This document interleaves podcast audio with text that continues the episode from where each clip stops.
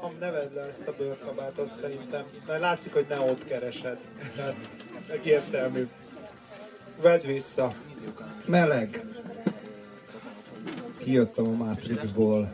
Nem Neo meleg, hanem a színész, aki játsza. Nem kell összekeverni a dolgokat. Tehát a, a Keanu Reeves az meleg? Keanu Reeves az meleg, de a Neo az nem meleg. Most ez, nagyon könnyedén buzizunk le mindenféle filmes karaktereket. Hát igen. Úgy látom. Nos. Nos, azért gyűltünk össze itt ma este, az Apu azért iszik, mert te sírsz rendezvény sorozat keretében. Hogy szeretett miniszterelnökünknek a dicsőségét emeljük. Hogy Orbán Viktor vezénylő tábornok úr mélyen tisztelt pszichoanalízisét megvonjuk. A vezénylő tábornok úr kifejezés az, az Bencsik, Bencsik Andrástól származik, aki vezénylő, ugye gusztustalanság gyalását tetézze, vezénylő tábornok úrnak nevezte a miniszterelnököt, és mondta, hogy adja ki a parancsot vezénylő tábornokom.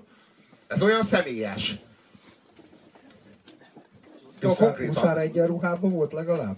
Mert szokott abba parádézni. Képes rá. Szóval... Zöld, zöld színű huszár egyenruha volt rajta, arra meg emlékszem.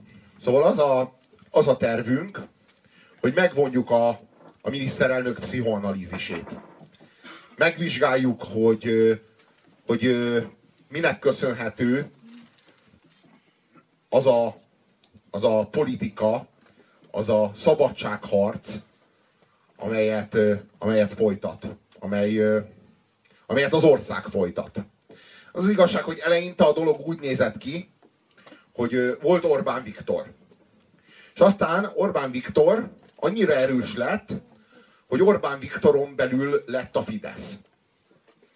Tehát nem nagyon emlékszünk, a, emlékezhetünk vissza a Fidesznek olyan időszakára, amikor volt, Orbán, volt, a, volt a Fidesz, és annak az elnöke volt Orbán Viktor. Tehát nagyon-nagyon hamar a Fidesz az Orbán Viktoron belül került. Tiszta Egyiptom.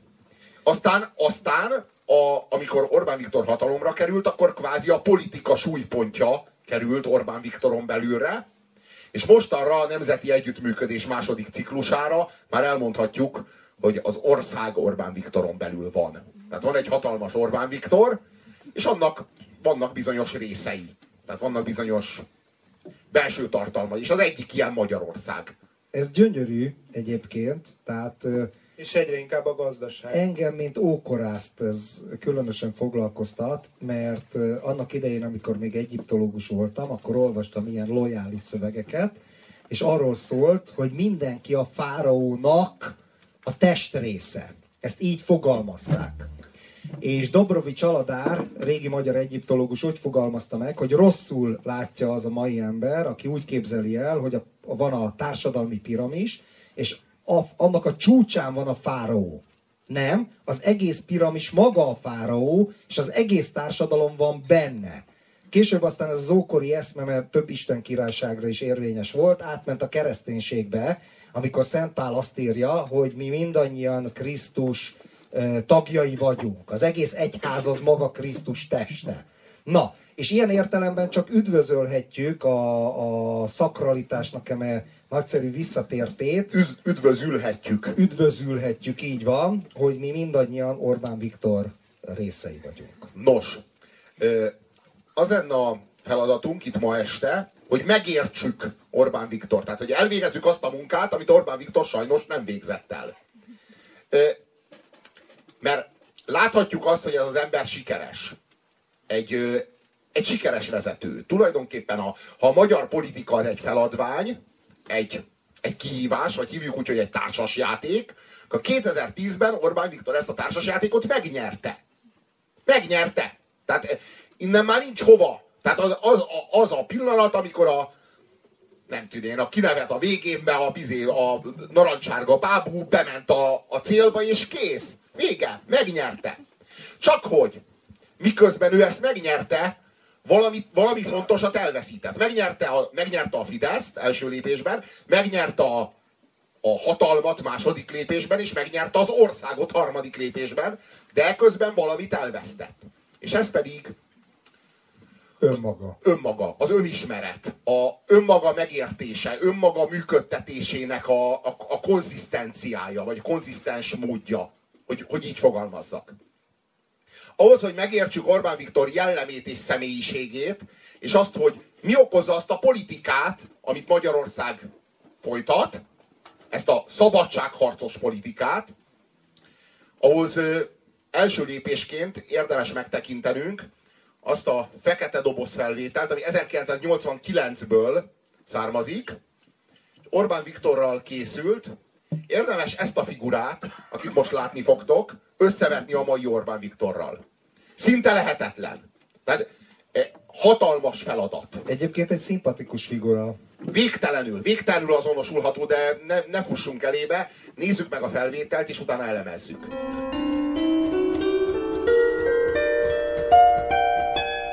Egy május 1-én jöttem hazafele este van meccsről Pestről, és átmentem a virágos kerten az állomásot, és levettem egy tulipánt. És kicsúsztam ide az ingemre, és egy rendőr utánam jött, elkapott, és igazoltatott. És azt otthon megmondtam, és akkor új szabály jött be, hogy 9 után nem mehetek el otthonról, akkor ez, a, ez volt a rend. És ugye ez a kapcsolatom pont utána volt, és én mondtam, hogy én meg elmegyek.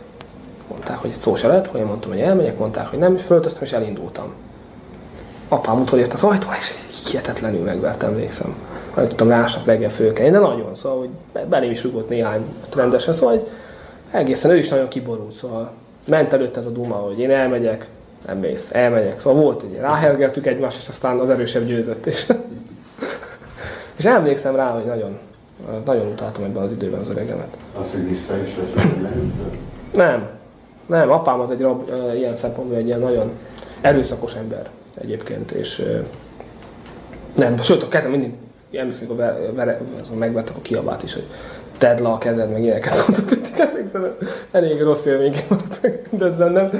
Igazából nem tanultam nagyon sokat, mert közben én fociztam, nagyon komolyan fociztam. Az mit jelent klubban? Igen, az úgy is volt, hogy azon gondolkodtam, hogy tovább tanulni menjek, hogy próbáljak inkább még hajtani egy kisebb csapatba, aztán szerződést kapni valami profi uh-huh. helyen. Ezt komolyan fontolgattam, komoly terveim voltak ezzel, de aztán még úgy gondoltam, hogy inkább elmegyek egyetemre, azért, mert nem éreztem magam elég tehetségesnek ott, de ez mindegy. Aztán ide tettem, de én mind állandóan lefoglalta az időmet. Tehát én minden délután mentem edzésre, sőt volt, hogy szombaton meg nem mentem iskolába, mert edzésre mentem. Sose voltam elragadtatva magamtól, tehát én mindig is volt egy ilyen kicsit skizofrén hajlamom, hajlamom hogy én képes voltam teljesen kívülről szemlélni magamat. És mindig is elég kegyetlen voltam meg vagyok is magammal szemben, tehát én időnként meg is megnézem, hogy most mit csináltam, és akkor, hogyha kiderül, hogy ez nincsen készség, akkor nem erőltetem a dolgot. Szóval. A kizben én nagyon aktív voltam, a középiskolás kizben, én még voltam alapszervi kisztitkár és harmadikos gimnazista koromig. Természetes volt, tehát az teljesen nyilvánvaló dolog volt, hogy jöttem, mint aktív úttörő, világos volt, hogy büszke voltam arra, hogy a kizbe először is, nem kellett ilyen kilián próbát tennem, mert ugye kiváló úttörő voltam, és azokat egyből átveszik, ez egyből egy jó érzéssel töltött el. Úgy éreztem, hogy ez teljesen helyén való dolog is így. Szóval mi azon voltunk, hogy csináljunk jó kísérletet. Szóval inkább az volt a mi fejünkben, hogy hát e, itt a lehetőség, van pénz, van klubhelység, rendezvényeket lehet csinálni, miért ne csináljuk jól ezt, ami, ami megy. Hogy egyre komolyabb formát öltött az a baráti társaság, ahova jártunk, majd szellemileg. És ott bizony voltak olyan fiúk, akik máshonnan jöttek. Én gyakorlatilag egy kulturálatlan, tehát ne, ne, ahonnan én jöttem, annak a milliónek nincsen semmifajta speciális kulturális tradíciója egy ilyen alkalmazotti réteg, a- tehát már parasztsághoz sincsen igazából semmi köze apáméknak, vagy nem volt, de ott tartottunk, tehát a tevékenység megmarad, a paraszti kultúráról már régen nem volt szó a faluba, a munkás kultúra semmi nem volt, tehát nem tudom megnevezni, hogyha be kéne valami hagyományos sorolás szerint illeszteni a magamat, hogy milyen polgári kultúra ugye elő, se jön. Tehát, hogy én egy ilyen kulturálatlanságból jöttem, inkább egy ilyen eklektikus valamiből jöttem. De voltak ebben a társaságban olyan fiúk, akik viszont nem, akiknek lelkész volt az apjuk, tehát egy ilyen katolikus, illetve református tradícióból jöttek. Voltak hagyományos polgári családból származó egy-két srác, akik szintén egy hagyományos polgári tradícióból jöttek, és velük találkoztam ebben a baráti társaságban, mint barátokkal, de aztán ugye ez átnőtt egy önképző kör, köré, amit átalakítottuk ezt egy önképző köré, ezt a baráti társaságot. Ez egy vagy kettő srácot költünk, aki idősebb volt, vagy egy, csak egyetlen egy, a Simicska Lajos volt. Ő is volt a leokosabb egyébként közöttünk. Ő fölöttünk járt. Szóval utoljára pedig azt kérdezem, hogy mi lesz ha nagy leszel. Hát, e, mindig kiszoktak nevetni, ugye, mert a dilemma kettő, tehát itt, itt nincs sok lehetőség, itt két dolog van. Az egyik az, hogy az ember, hogy választások lesznek. És úgy néz ki, hogy Magyarországon a politikai élet e, játéktere kitágul. Itt a hivatalos politikusokon kívül lesz ellenzéki mozgalom.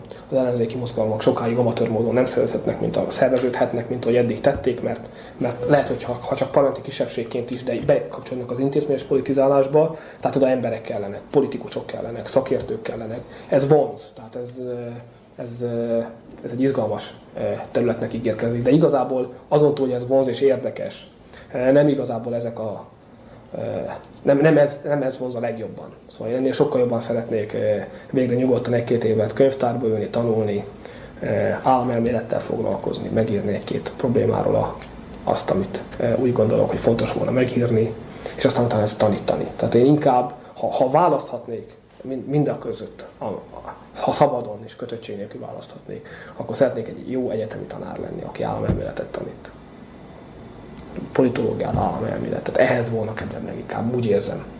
Tehát én azt, hogy elmenjek eh, zárt ajtók mögé tárgyalni, és hogy politikai eredményt érjek el 8 órai kemény tárgyásokkal, ehhez nekem nincsen kedvem. Szóval ez nem az én világom. Lám, lám. Egyébként volt csak egy megjegyzés. Még barna volt a szeme egyébként, ezt még főben figyelem. Csak ö, azt javaslom, hogy állítsuk, merevítsük ki a képet ott, ahol ö, Orbán Viktor látszik. Tehát, hogy ahogy bármelyik képet, inkább a, inkább a vége felé. Nézzünk a vége felé. Még. Még. Azt ott. Nagyon jó ez a kép. Nézzük meg, hogy hogy ül Orbán Viktor a, széken. Hogy ül azon a széken? Rendes polgár így ül le egy székre? Vár egy picit, vár, vár, vár, vár. Robi, valami ízét akarok, semmi, nem ide tartozik. Bementem pisilni a WC-re, letettem a fröccsömet. És valaki elvitte. És kicserélte egy kibaszott szódavízre. Hol a faszba van a fröccsöm? És akkor adom a szódát, jó? Jó, megszopattatok, geci. Pedig nem is én vagyok Orbán Viktor. Na, itt van a kurva szódavizetek. Jó úton vagy azért. Nos, nézzétek, hogy hogy ül a széken. Ez, ahogyan Orbán Viktor ül a széken, ez nem véletlen. Tehát nem, véletlenül nem, így, nem ül le így valaki a székre. Így akkor ül le valaki a székre, hogyha azzal demonstrálni akar valamit. Azt akarja demonstrálni, hogy a szék az nem egy intézmény. Nem egy intézmény, ami kötelez téged, meghatároz téged, determinálja, hogy te hogyan ülsz rajta. Pedig hát a funkciója annak a, annak a támlának, amin Orbán Viktor támaszkodik, az nem, az nem ez. Az nem egy, az nem egy, egy könyöklő. Az egy támla, ugye? Azon a széken Laza, lazacsávok ülnek így egyébként. Igen, igen, de hogy mondjam, az egy identitás választás, ha valaki így ül le egy székre. Azzal, hogy valaki így ül le egy székre, kommunikál. Az kommunikálja, hogy én szabad elvű vagyok. Én ezt a széket, ez a szék nem határoz meg engem, nem determinálja azt, ahogyan én ülök rajta, hanem én döntöm el, hogy milyen módon használom ezt a széket. Ez a szék egy, egy használati tárgy, a széknek a funkciója a szabadon formálható, és én készen állok átformálni azt. Ez a figura, akit itt látunk, ez egy súlyosan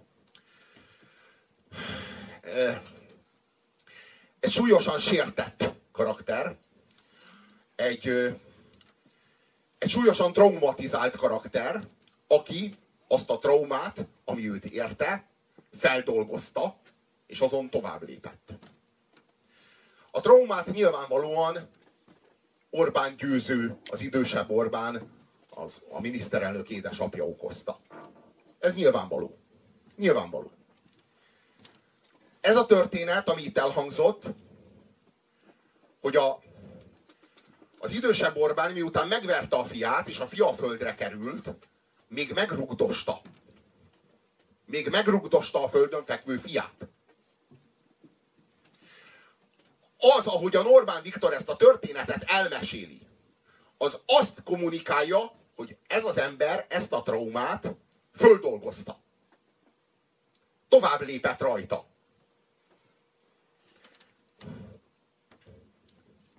Olyan megbocsájtóan beszélt egyébként. Szeretettel beszélt Szeretettel, derűsen. Igen, szere- tehát ez egy feldolgozott trauma. Ez érződik. Ez érződik. Ez az ember kitört az apjának a fogságából. ennek az embernek a, a tinédzser kora az kurva nagy szívás volt. Ütötte, verte az apja, tiltotta, és egy nagyon-nagyon kemény tekintély árnyékában élt. Hány éves volt, amikor kilencre kellett hazamennie? Nem volt az olyan nagyon régen. Van, aki emlékszik? Nem mondta a korát, csak hogy kilencre kellett hazamennie.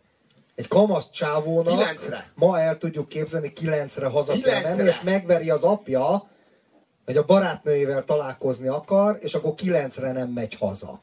Szóval ez, ennek az embernek a sorsa az, az nagyon-nagyon-nagyon nyomorúságos volt a, a tinédzser éveiben. Csak hogy ez az ember kitört ebből. Elköltözött otthonról, és akit most látunk ezen a felvételen, ő tovább lépett. Feldolgozta az apja iránti haragot, és, és kiszabadult, és már nem függ az apjától, és már, már elért egy olyan státuszt, hogy ezt az embert, ezt az Orbán Viktort az apja többet nem veri meg. Többet nem fenyíti meg. Többet nem rugdossa meg a földön, miután agyba főbe verte. Tehát erre már ez az ember, ezen túllépett, ez az ember kiszabadult. Ugyanakkor azt látjuk, hogy Orbán Viktor ezt a, ezt a tekintély személyt, aki az apja, ezt egy, egy vezetési mintaként hordozza magában. Egy olyan vezetési mintaként, amit ő, ez az 1989-es Orbán Viktor nem tekint saját magára nézve követendőnek. Tehát ő nem ilyen módon akar vezetni. De ez a primer vezetési minta. Tehát ezt látta otthon az apjától. Egy nagyon-nagyon erős tekintély. És, és, és hazajössz, mert azt mondom típusú tekintély. Tehát nem arról van szó, hogy azért jössz haza kilencre, mert, mert ehhez tartozik egy érvelés. Tehát nem tartozik hozzá érvelés, nem meggyőzzük a gyereket, vagy nem, ez nem egy értelmezésre váró sz- szituáció, hanem ez egy, ez egy tekintélyből megparancsolt, megkövetelt elvárás. Amit, hogyha nem teljesít, akkor üt, ütiveri és rúgja. Ennyi. És nem kell érteni, hanem egyszerűen kilencre otthon kell lenni, és kész. És hát persze nem egy gyerekről van szó, hanem egy tinédzserről. Hát Orbán Viktor itt még arról beszél, hogy ő nem akar politikus lenni, vagy hát, hát vonza őt ez a dolog, de sokkal inkább szeretne egyetemi tanár lenni, és államelmélettel foglalkozni. És ez 1989. Valószínűleg ez a gondolat, meg ez, a, ez, a, ez az elképzelés ekkor még egy nagyon éretlen állapotban van. Orbán Viktor itt még nem, nincs tisztában azzal, hogy egy év múlva parlamenti választások lesznek. Ő arról beszél, hogy a politikai játéktér kitágul. És hogy nem csak hivatalos politikusok lesznek, ugye ő az MSZNP, MSZNP. MSZNP-t értette ez alatt, de itt még nem akart komcsizni. Jó, egyébként volt, Kisztitkárként ugye komcsizni. volt, kisz, is. volt kiszesként, és milyen büszke volt a piros nyakkendőre. Vagy vörös, bocsánat. Én kérek bocsánatot lenni Náztástól. És ö, Piros az az orrod vérre lesz, hogyha még egyszer. Szóval, ö, szóval hogy, hogy ő igazából, igazából a, a, a politikában még nem látja azt a karrier lehetőséget, meg azt a perspektívát. Ő igazából azzal, azzal számol, hogy egy lassú átmenet lesz. Szépen lassan kitágul. Tehát, hogy ő azzal nem számol, hogy itt egy év múlva már egy ellenzéki miniszterelnök lesz. Arról beszél, hogy van lesznek a hivatalos politikusok, és majd lesznek ellenzéki politikusok is kisebbségben. Valami ilyesmiről beszél, hogy majd a parlamentbe beülhetnek nem hivatalos politikusok is. Tehát, hogy ő itt még csak erről beszél. Itt még nincs tisztában azzal, hogy milyen karriert rejt az ő számára a politika. Aztán ennek az évnek az őszén, amikor Nagy Imrét újra temetik, állítólag, ez egy, ez egy anekdota, de lehet, hogy meg tudjátok erősíteni, Orbán Viktor és Fodor Gábor, a Fidesz két akkori erős embere, feldobnak egy pénzt, hogy ki mondja el a beszédet a temetésen. És Orbán Viktor nyer. És ő mond beszédet. A magyar történelem többé-kevésbé ott eldől. Hogyha ott, ott és akkor Fodor Gábor mondja a beszédet, akkor hát vélhetően minden másképp alakul. Fodor későbbi politikai pályáját látva szerintem tök mindegy, mert később is eldőlt volna. Tehát Orbán az milliószor tehetségesebb volt a politikában, mint Fodor, aki soha nem adta bele, apai tanyait soha nem adott bele, tehát tök mindegy, hogy merre esett a pénzérme, de hát ott eldőlt. Hát az az igazság, hogy, a, hogy ha nem az Orbán Viktor mondja akkor azt a beszédet, már a Fideszen belül sem biztos. Lehet, hogy, lehet, Akkor hogy nem alakul elmegy... ki, Orbán körül nem alakul ki az a legendárium, mert az a beszéd volt, az az alap. Ő zavarta ki a ruszkikat az országból, ja. kérem. Tehát, nézd, simán lehetséges, hogyha nem, nem ő mondja azt a beszédet, akkor, akkor elmegy államelméletet tanítani.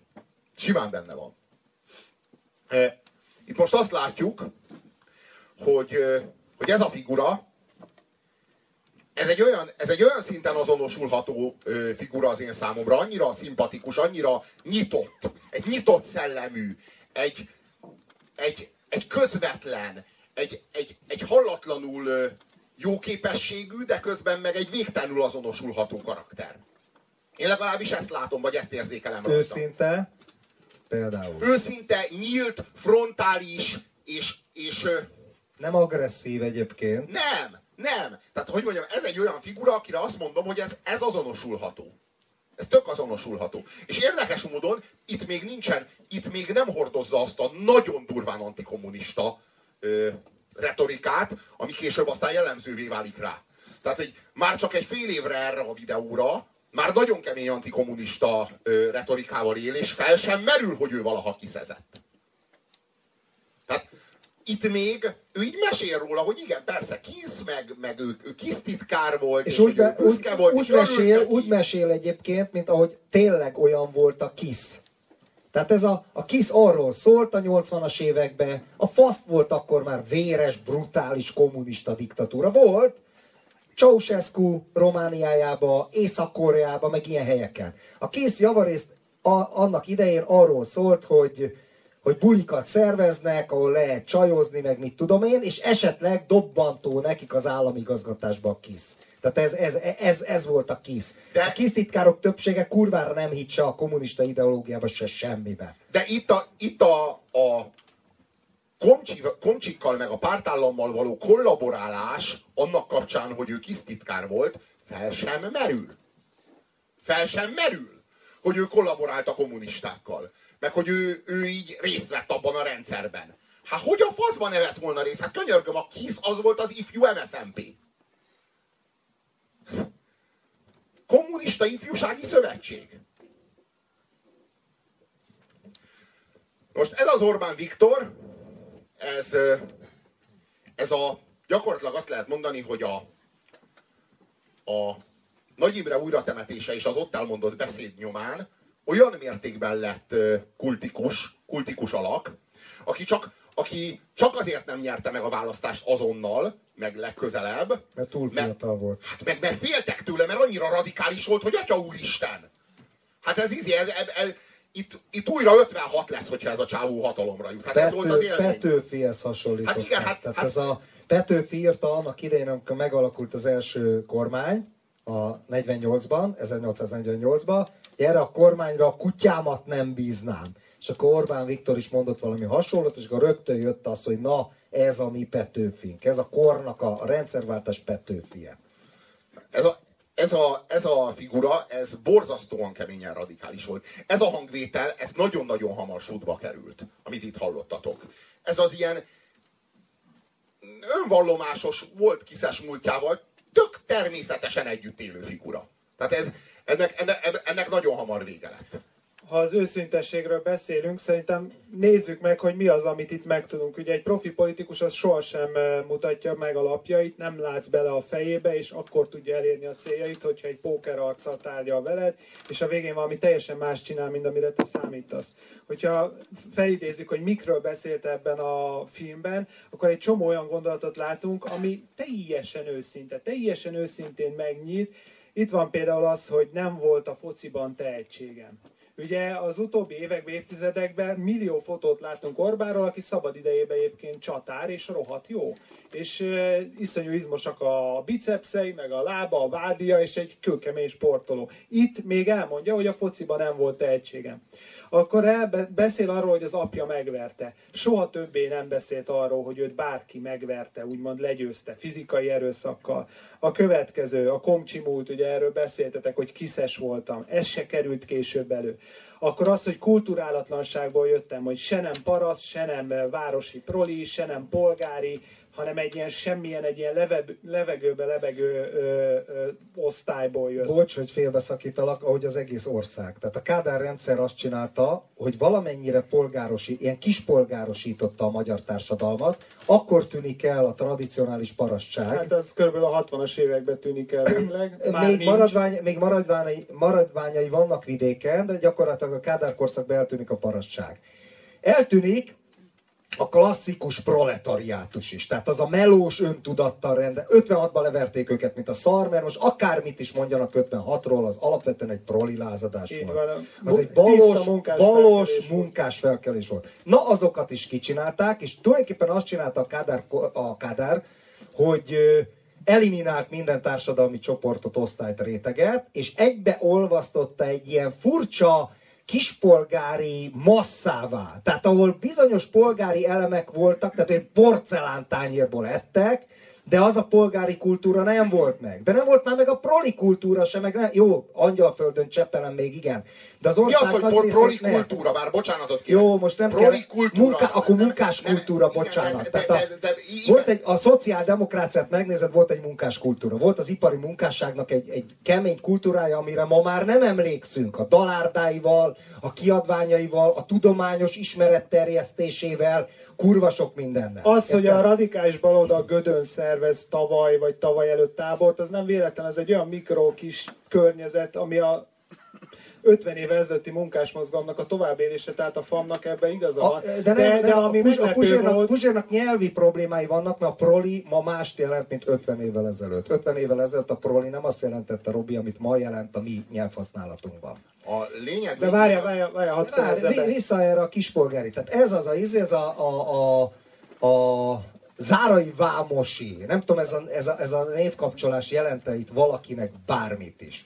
Jó, akkor Kós János, Aracki László, ez jelent valamit? Táncdalfesztiválok. Tehát ez volt az a világ, amire ő azt mondja, hogy kultúra nélküli, tehát amikor összeolvasztottak mindent, eltűnt a polgárság, eltűnt a nemesség, az arisztokrácia, eltűnt a parasság, eltűnt a hagyományos munkásság, amit Prolinak neveztek Robi még évtizedekkel ezelőtt. És a meglepő az volt, hogy a 90-es választási adatokból kiderült, hogy Budán túlélt egy ilyen uh, egy ilyen úri osztálynak egy ilyen, tehát lehetett látni maradtak a zárványok, igen, zárványok maradtak zárványok, és, és kurva érdekes volt, hogy hogy beszélt erről. Voltak itt mások is, azt mondja, tehát volt ez a kádárista massza, én egyébként dettó ugyanebben nevelkedtem. Dettó ugyanebben, amit, a, amit az Orbán fölvázolt. Tehát ez a már nem paraszt, nem munkás, nem értelmiségi, nem izé, és, és, és Isaszegen így néztük, hogy jöttek olyan emberek, akik ilyen ilyen ellenzéki köröket szerveztünk, és akkor ilyen másfajta családokból, meg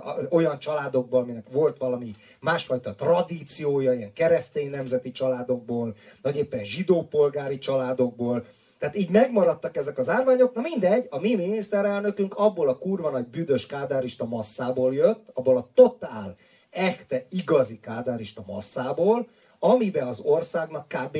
80-90 százaléka benne volt a De nem úgy, mint ő, nem úgy, mint ő.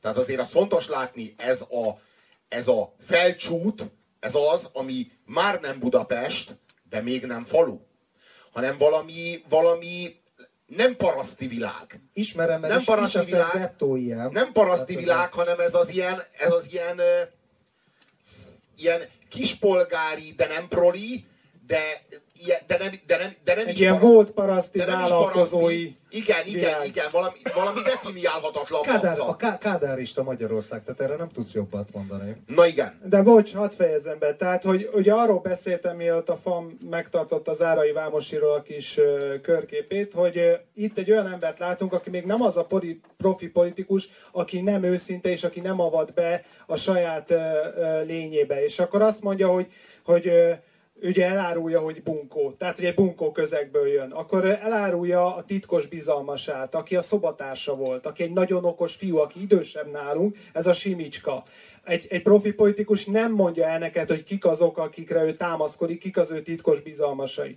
Ez, e, akkor ö, elismeri az ellenfeleit. Ez egy vágott verzió, ez a Fekete Doboznak egy hosszabb videója, ö, és arról is beszél benne, hogy a kizben ma már egy na, milyen tehetségtelen kontraszelektált banda, de van egy nagyon, Keresünk rá, keresünk de rá. van egy nagyon Egy tehetséges nagyon ember tehetséges köztük. ember van köztük. Jó, akkor nem lövöm le a poént.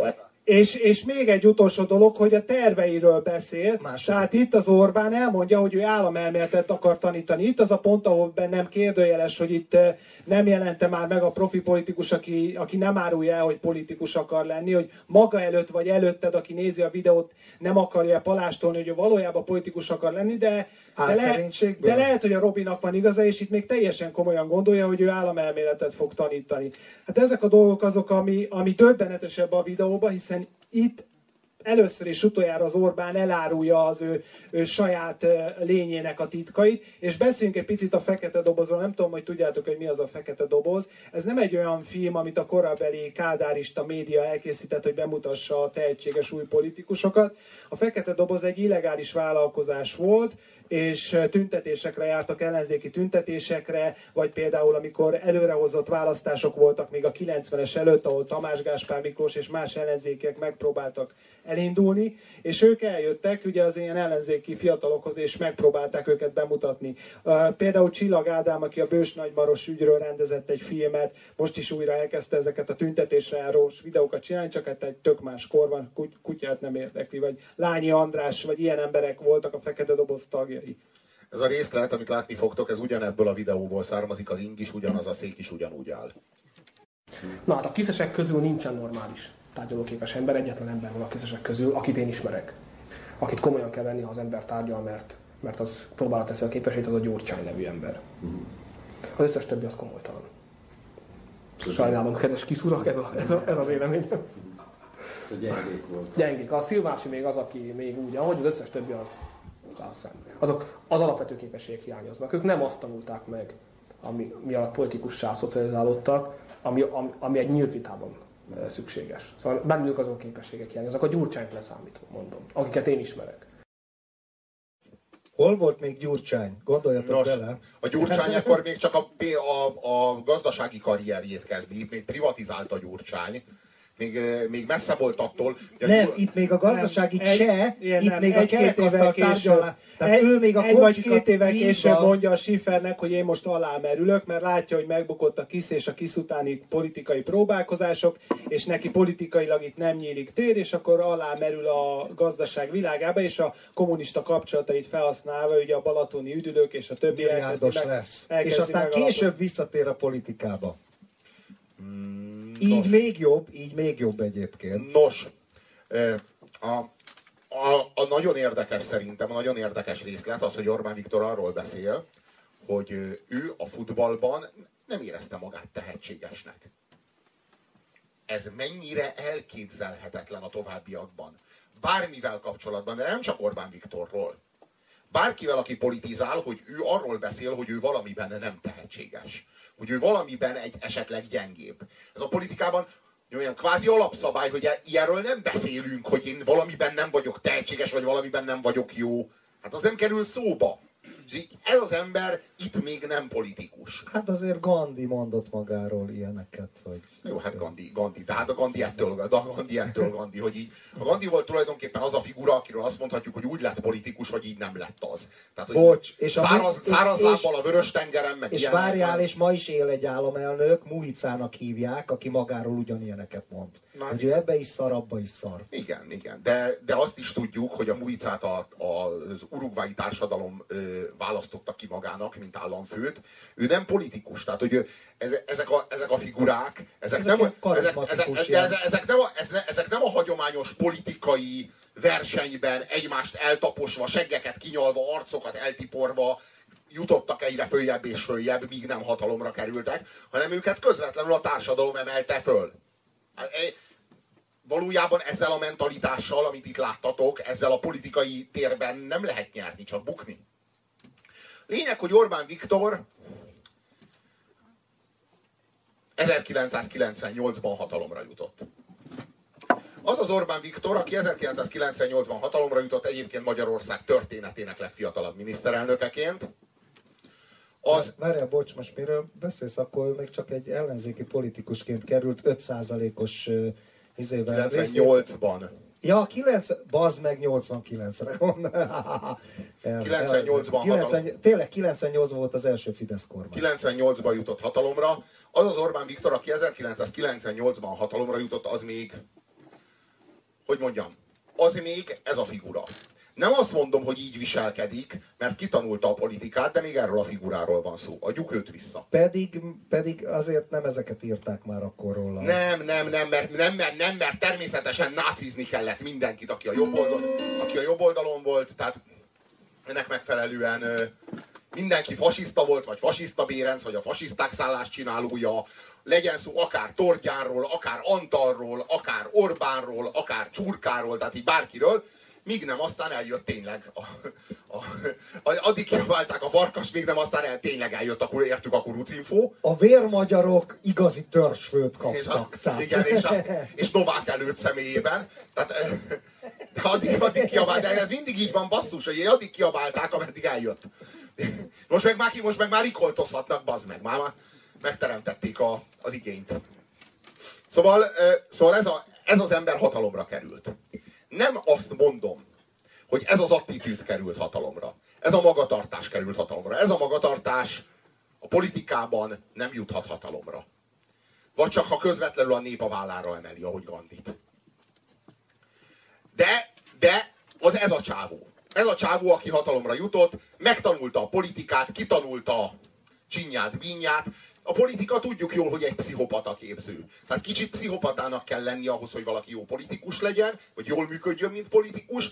De Orbán Viktor azt gondolom, hogy a kelleténél nem lett jobban pszichopata, és az Orbán Viktor valóban egy kihívást jelentett, az 1998-ban hatalomra kerülő Orbán Viktor valóban egy kihívást jelentett a kádárizmus számára, Kádár népe számára, a 13. havi Gyula. számára. Hongyula, nem, nem pusztán Hongyula számára, hanem az, ennek, a, ennek az egész, egész Kádár Magyarországnak a számára. Úgy elhozott tényleg egy ilyen kvázi polgári világot. És a magyar jó, azért társadalom... annyira ne túloz, mert azért rosszabbul élünk, mint négy éve. Az a nyugdíjas 2006-os, a néni- 2006-os kampányról beszélsz most. A 2006-os kampány még, az még hol van? Most a 98 és 2002 Bár közötti Én úgy emlékszem, hogy ez a Megyesivel szembe volt, ro- nem? rosszul emlékszel, ez a Gyurcsányjal szemben volt 2006-ban. Ez a rosszul, rosszabbul Igen, élünk? igen, Aha. igen, ez a 2006-os kampány volt. Bocs, Azt a 2006-os fejembe kampányt, az azt már, az, azt, Habony Árpád. azt már Habony Árpád ö, ö, hozta, találta ki. Milyen vicces, a nyugdíjas verő Habony Árpád hoz egy nyugger öregasszonyt a plakátra, hogy rosszabbul élünk, mint izé négy éve. Semmi sem fogható egy pszichopatához, az az igazság. Szóval az a lényeg, hogy, hogy Orbán Viktor megpróbálta Kádár Magyarországát legyőzni. 1998-tól. És az az igazság, hogy nagyon-nagyon sikeres volt ebben. Volt néhány nagyon kirívóan cinikus lépése, tényleg néhány, és ezek miatt bukott meg. Az egyik ilyen a drogtörvény volt. Ugye, erről a csávóról azért nehéz elképzelni, vagy nehéz érteni, hogy ez az ember miért hoz drogtörvényt. Mert szar volt a Bibó koleszbe a spangli. Mert az az igazság, hogy e, ennek a csávónak tényleg csak egy spangli hiányzik a szájából, és ebben valószínűleg ő is egyet értene. Valamiért mégis a 98-ban hatalomra kerülő Orbán Viktor megfordította ezt a széket, és elkezdett rendesen ülni rajta, ami, ami még így oké, okay, mert üljön úgy, ahogy akar az Orbán Viktor. De törvényt hozott arról, hogy mostantól a támlát mindenki arra használja, hogy neki dől. És senki sem könyökön rajta. És ez már visszás volt ettől a figurától. De nagyon. És az az igazság, hogyha nincs a drogtörvény, pusztán a drogtörvény, Orbán Viktor 2002-ben győz. Biztosítok mindenkit. De sok ilyen törvényt, meg sok ilyen húzását lehetne említeni, és ezt azért merem ilyen biztosan állítani, mert Orbán Viktor 2002-ben annyira kevéssel veszített, hogy gyakorlatilag bármit másképp csinál, nyert volna. Jó, nyilván nem bármit, mert világos, sok hiba, sok, a sok hiba közül csak egyet másképp csinál, és nyert volna. 2002-ben az MSP és az SDS együttesen kevesebb, mint egy százalékot vert rá a Fideszre. 2002-ben az SDS kevesebb, mint egy százalékkal jutott be a parlamentbe. 2002-ben a miép kevesebb, mint egy százalék hiány nem jutott be a parlamentbe. Ha a három adat közül csak, csak, egyik, csak egyik változó nem, nem ezt a képet, nem ezt az eredményt mutatja, nem ezt adja, ha csak az SDS nem jut be. Ha csak a miébb bejut, ha csak a MSP és az SDS nem, nem, együttesen nem szerez több szavazatot, mint a Fidesz, akkor a Fidesz megőrzi a hatalmát. És akkor ma, ma, egy másik Magyarországon élünk. Hát vagy kurvára nem. Na ez az, az, gondolom, ez, az, más... ez az, Robi, amiben én kibaszottul nem hiszek. Tehát az ország és a társadalom az maga az ország és a társadalom. De azt gondolom, hogy... Több évszázados berögződésekkel, érted? Tehát az a hibás, egyébként kurva jókat mondasz, és nekem nagyon tetszik a műsor, és most, most nem azért mondom, hogy így kötelezően nyaljam a segged, mert le vagy te szarva, de most nekem tényleg tetszik, amiket mondasz, csak azért mondom, hogy nehogy trollkodásnak ves, de nekem ellenvéleményem van, mert egyszerűen szerintem hibás az a látásmód, ami a történelmet mindig ilyen apropókra, meg, meg egyes személyeknek a kvalitásaira bazírozza, érted? Tehát szerintem, hogyha Hitlert visszamegy valaki az időgéppel, és Adolf Hitlert megöli 1918-ban mondjuk a fronton, úgyhogy el is tűnik ott a picsába, szerintem akkor is ez történik, vagy kicsit másként, de akkor is ez történik, mert olyan a tényezőknek az összessége. Igen, de azt gondolom, és hogy... nálunk is ez történik, ha nincs Orbán Viktor, akkor is ez fog történni. Én azt gondolom, hogy pontosan ez nem történt volna. Azt gondolom, hogy nem Hitler jött volna, hanem jött volna egy Bismarck, jött volna egy ilyen erős... Mondjuk vas... Rudolf Hess. Erős fasiszta, egy, jött volna egy erős fasiszta hadúr, de a nemzeti szocializmus abban a formájában nem létezett volna. Az az igazság. Ebben nem vagyok biztos. Ezt is kár lenne, ezt is, de én azt gondolom, hogy egy ilyen... Jó téma egyébként, egy jó vita téma, és én sem tudok egyébként, hogy mondjam, nagyon racionálisan érvelni, tehát félig meddig intuíció, de valahogy bennem a történelmi ismereteim alapján, vagy azok azt mondatják velem, hogy, hogy nem, nem biztos, tehát lehet, hogy ugyanez a nemzeti szocializmus jött volna, csak mondjuk nem egy Hitlerrel, hanem egy Rudolf Hessel, aki lehet, hogy kevésbé jó szónoklatokat mond, de mégiscsak az a náci párt, vagy valami hasonló, érted? Valami hasonló következik be. Elmondom, hogy miért, elmondom, hogy miért említem ilyen sarkalatos kérdésnek a drogtörvényt. Nagyon régen volt, és a többség, a több, hát. többségetek, még, többségetek még gyerek volt akkor. De az az igazság, hogy, a, hogy a, e, azzal a drogtörvényjel, tehát egy hagyományosan konzervatív figura sosem hozta volna meg azt a drogtörvényt, mert nem is tudta volna, hogy mi ez, meg miért kéne. Meg egyáltalán ez most miért probléma. Nem volt igazából probléma. Tehát nem volt, nem, ez, ez, nem, ez nem egy valós probléma volt. Nem arról van szó, hogy Orbán Viktor félelemmel akart mozgósítani. És azzal, hogy bizonyos társadalmi osztályokat politikailag, kulturálisan deklasszál, mert valójában ezt teszi ezzel, azzal széles, széles tömegeit a, a rettegő kádári kisembernek maga mellé tudja állítani. És az egy álságos gesztus volt. Tehát egy Antal József, vagy egy Szabó Iván, vagy most milyen ilyen, ilyen, ilyen hagyományos értelemben vett ilyen Mérsékelt konzervatív, konzervatív figurákat említek, soha nem hozott volna ilyen törvényt. Hanem ezt a törvényt kifejezetten egy ilyen kiugrott spanglis arc hozza.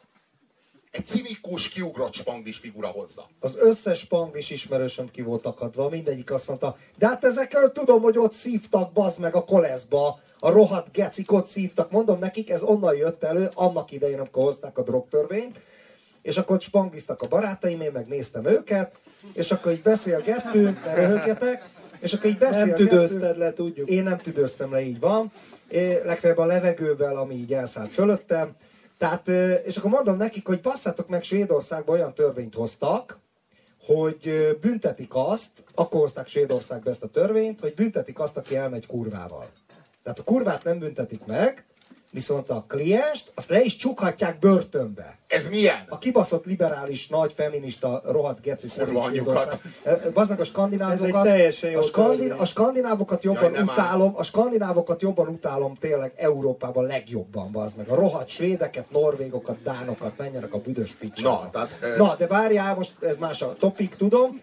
Na, visszatérve. És akkor mondom, hogy bazd meg az a generáció, ami a hírhet svéd pornófilmeken nőtt fel, és, és ott voltak az orgiákon először Európában olyanok, mindenki jött, hogy bazd meg éjfélkor már bebasznak és beszívnak és egymás hasára szarnak és úgy élveznek el. Ez a generáció hoz egy ilyen törvényt. Erre mindenkinek így egyszerűen mond, Orbán, Fidesz, mindenki, mindenkinek ugyanez az analógia jutott eszébe. Hogy ezek, mint a Deutsch, meg a, hát a fején látszik, bazd meg. Tehát, hogy izét, ezek hozzák a drogtörvényt. Tehát ami a De képmutatásnak a erről van szó, de, de, de, de, arról van szó, hogy egy, egy, egy Antal, vagy egy mondom, egy Szabó Iván, egy Szabad Gyuri bácsi hol hoz, mikor hozott volna Jeszenszki Géza, Azt se tudják, volna, mi az azt a se tudják, és miért, miért akarnának társadalmi osztályokat büntetni, meg egyáltalán hogy merülne fölbe? Csoportokat, csoportokat, Robi. Legyünk szakszerűek. Legyél. Szóval, Társadalmi csoportokat. Szóval- Az osztály az más. szóval, egyébként ez az érvelés, hogy nem tüdőztem le, ezt a Clinton adta elő? Ezt a Clinton adta Igen. Én elő. nem tüdőztem le, ez Én megkóstoltam fiatal koromban a marihuánát, de nem tüdőztem le. Ez, ez milyen érvelés? Erre, Hát erre, erre Frank Zappa azt mondja, és Frank Zappa utálta a zenébe egyébként a izéket, a drogosokat. Valahogy a zenei izének nem tett jó, tehát olyan szakmailag. És azt mondja, hogy í- í- így kezdte mondani valóját, én nem mondom azt, mint Billy Clinton, hogy nem tüdőztem le a marihuánát, én letüdőztem. De ezért és ezért és ezért szar zeneileg. Tehát értitek? Tehát ezzel ki is cikizte. És a Clinton egyik ismerős meg azt mondta, hogy ja, nem tüdőzte le, de akkora volt az óra, mint egy porszívónak. Ő csak kokain szívott. Ja, ja, ja, ja, jó, de ez a nem, ez a nem tüdőztem le, ez mi, milyen érvelés? Hát ez mióta érvelés az, hogy én nem vagyok drogos, mert én szívtam, de nem tüdőztem le. Az milyen, hogy azt mondanám nektek mondjuk, hogy én nem vagyok buzi, én szoptam faszt, de nem nyeltem le a gecit. De ez Nem, nem, nem, tartan, nem De ez megtörtént. Tehát a Hát ez egy, ez egy érvelés, ez így megállna, és azt mondátok, hogy jó, nem Hát buzi, valóban. Hát kurvára! Hát mégse ugyanaz, Billy- Robi, ezért te is De, de, de, érzed. de, de, de, de, várjál! Billy Clinton, Monica Lewinsky ügy. Ti már nem tudjátok, mi volt, akkor születtetek, na mindegy. Izé, tehát azt mondja, nem volt szex köztünk. Hát csak a szivart bedugta a pinájába, meg izé, erre a Larry Flint, az fölajánlotta annak a vizsgálóbíró fasznak, ilyen konzervatívnak, egy izét az elnöke védelmébe, egy állást a Hustler magazinnál, azt mondja, hát ilyeneket mi se közöltünk, hát olyan, olyan jókat talál ki ez a republikánus. Azt mondja, izé, több százezer dolláros állást ajánlott neki, amit persze a csávó izé, ilyen felháborodottan visszautasított. Na, és Billy Szóval- Clinton is ezt mondta, nem volt köztünk nem rendjén való kapcsolat. Nem volt, nem volt basszás. Hát csak mit tudom én, a, ott szivarozott a pinájából, meg mit tudom, leszopta, kinyalta. Hát ez, ez, ugyanilyen, mint a nem tüdőztem le a marihuana. Szóval, szóval miért említem, miért, miért említem ezt a drogtörvényt? Orbán Mert Viktor... téged érint legjobban. Nem csak, nem pusztán engem érintett egyébként, tehát az akkor, akkor én emlékszem, hogy én miért fordultam szembe a, az első Orbán kormányjal. És nem csak én. Nem pusztán rólam van szó, mert én akkor, én 74-ben születtem, én akkor voltam 24-26 körül. Akkor volt velem egyébként, hogy beszívtam kurvára, és annyira szar volt, hogy azt hittem, hogy már meghaltam. De, de hogy már meghaltam, és, és, és ezt már vizionálom. És akkor utána a kurva életbe igazuk van, tiltsák be a rohadt Szóval- és mindenki csukjanak bőrbe. Szóval, eh, a, Orbán Viktor, meg a, meg a, a épp, éppen aktuálisan már fél éve nem spanglizós lepje, az ezzel, ezzel az intézkedéssel, amivel valójában nyugdíjas tömegeket, meg ilyen begyepeseket, A rendpárti- ilyen a rettegő, rendpárti- rettegő ilyen későkádár, ilyen, ilyen, Így ilyen trabantfejeseket akart, meg mindenféle ilyen, hogy mondta, Tyranno Geronto Trabant na, ilyen tyra, tyranno Gre- Geronto trabantfejeket. A savazós bácsikat. Igen, az ilyen savazós bácsikat, akár sósavazós bácsikat. Tehát, hogy valóban a spangli halálos, de a sósav, gyerekek. Minden, minden egyes büdös mocskos kis komcsigecinek egyet. Tehát, pont az ilyen figurákat ö, akarta megnyerni. Valójában, amit tett ezzel, az az volt, hogy egy nagyon-nagyon erős véleményformáló erővel rendelkező csoportot uszított maga ellen. És, és ennek súlyos következményei lettek. Gyakorlatilag a Magyar Narancs szerkesztősége, meg az akkori Már előtte utálták Robiát a Magyar Narancs. Igen, igen, igen, igen, ez tévedés volt. lehet, hogy Orbán, lehet, lehetséges, hogy utálták, de, a- de az utálatnak vannak fokozatai, meg vannak érzelmi dimenziói. Tehát te, te úgy állsz most ehhez hozzá, hogy azt már előtte utálták, és ahogy ők utálnak, úgy nem utál senki. Az az igazság, hogy az Orbán Viktor nagyon keményen belemászott egy kurva kemény vélemény, véleményformáló erővel bíró csoportnak a pofájába. Ez viszont igaz. Kurvára! És az az igazság, hogy ennek nem kellett volna így alakulni. De mérlegletette Robi, az egy mérlegelés volt.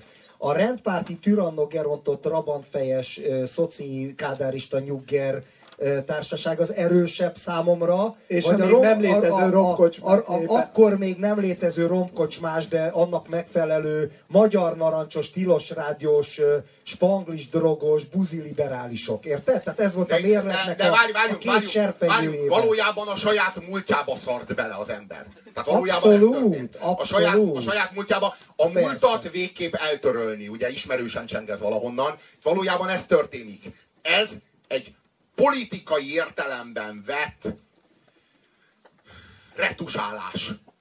Tehát olyan, mint amikor Stalin kiretusálta maga Trockit. Trockit Lenin mellől. Tehát ez, ez is egy ilyen retusálás. E, De ő át- saját magát retusálta. Saját maga, hát a spanglit a szájából, konkrétan. Ja, ja, ja, ja. És, és, be, és, és, és átretusálta az, a, az, a, a, a, sötétben bujkáló ellenforradalmár szájába. Egyébként szeretném zárójelben megjegyezni, hogy itt az Orbán szájában a szimbolikus pangliról van szó, mielőtt beperelne és besúgna és feljelentene bennünket bárki. Tehát itt a Robi ezt metaforaként használta az Orbán szájában levő spanglit, nem konkrétumként, hiszen nem voltunk ott, nem tudunk róla.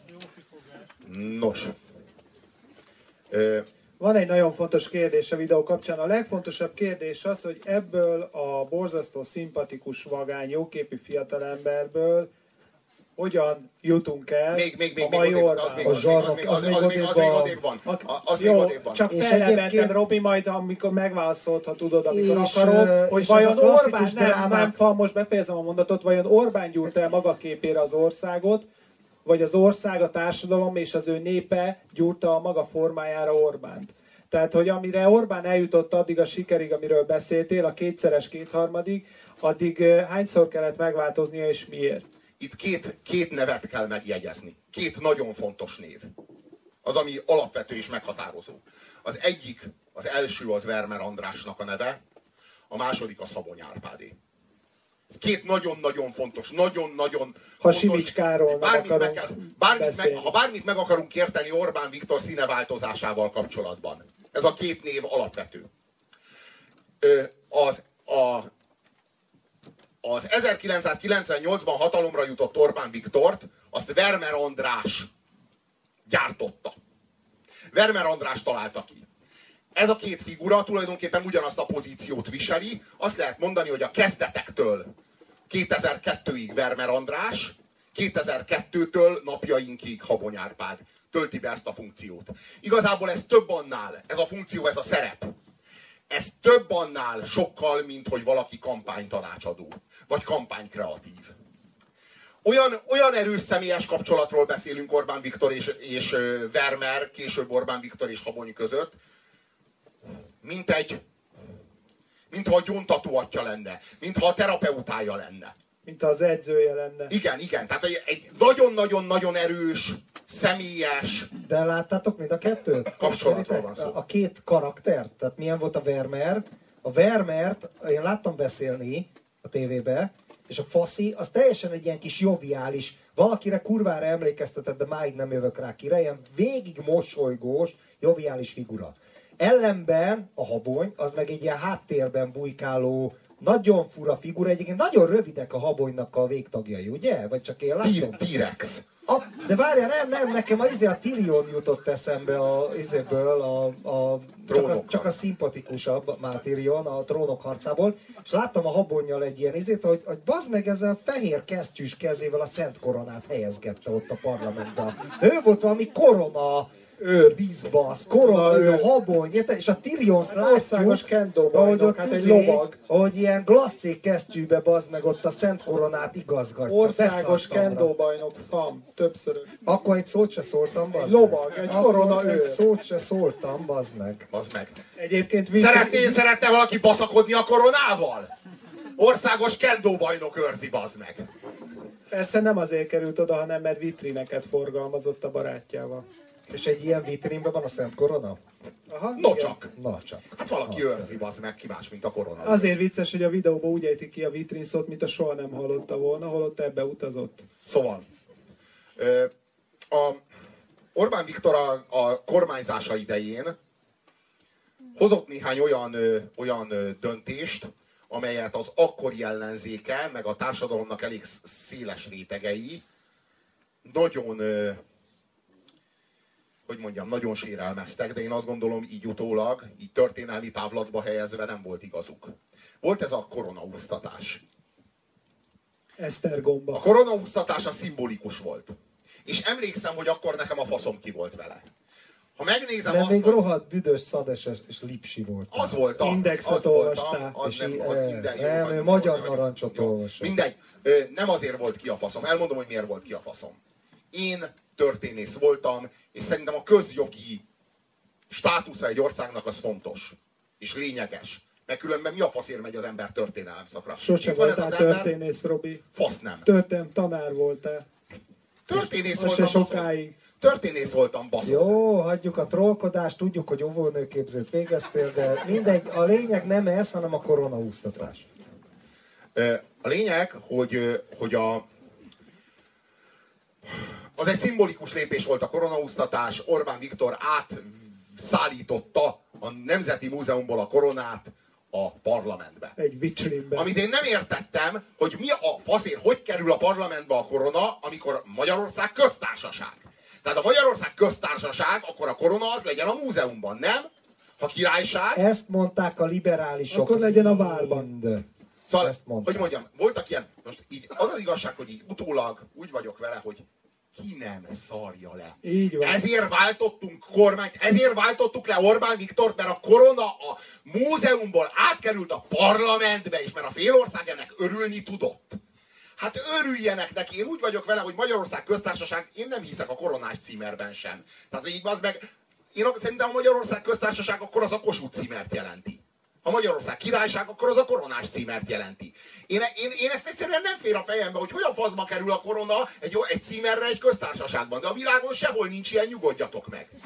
Tehát sehol a... Mert átmenet, tudod, átmenet a királyság De, de, de, de ez egy gesztus a, ez egy gesztus a Horti Magyarország a royalisták. Ez egy, ez egy gesztus Az a Antal kormány hozta meg, a rohadt Igen. liberális SZDSZ lemici sapkázta a Szent Koronát az óriási parlamenti vitába, amikor még intellektuális viták voltak a És megjelent Mindegy, az új, új legyen az új címer? És megjelent az új Hölgyfutár nevű avantgárd lap, amit egy- a parlamentben lobog, lobogtatott Tordján Józsi, egy haverom is írt bele. De annyira jó ez a kis nosztalgiázás, bazd Hát meg! annyira jó így egyfolytában osztod az ész, bazd meg! Igen, csodás világ volt. Csodás világ volt, Robikám, én akkor voltam fiatal. Új hölgyfutár. Bazd meg, Csodás. Így van. Szóval, Két az- maszturbáló ördög tartotta a koronás címernek a paródiáját, bazd meg. És ami Na. még Dávid csillag is volt én a azt nem- koronás címeren.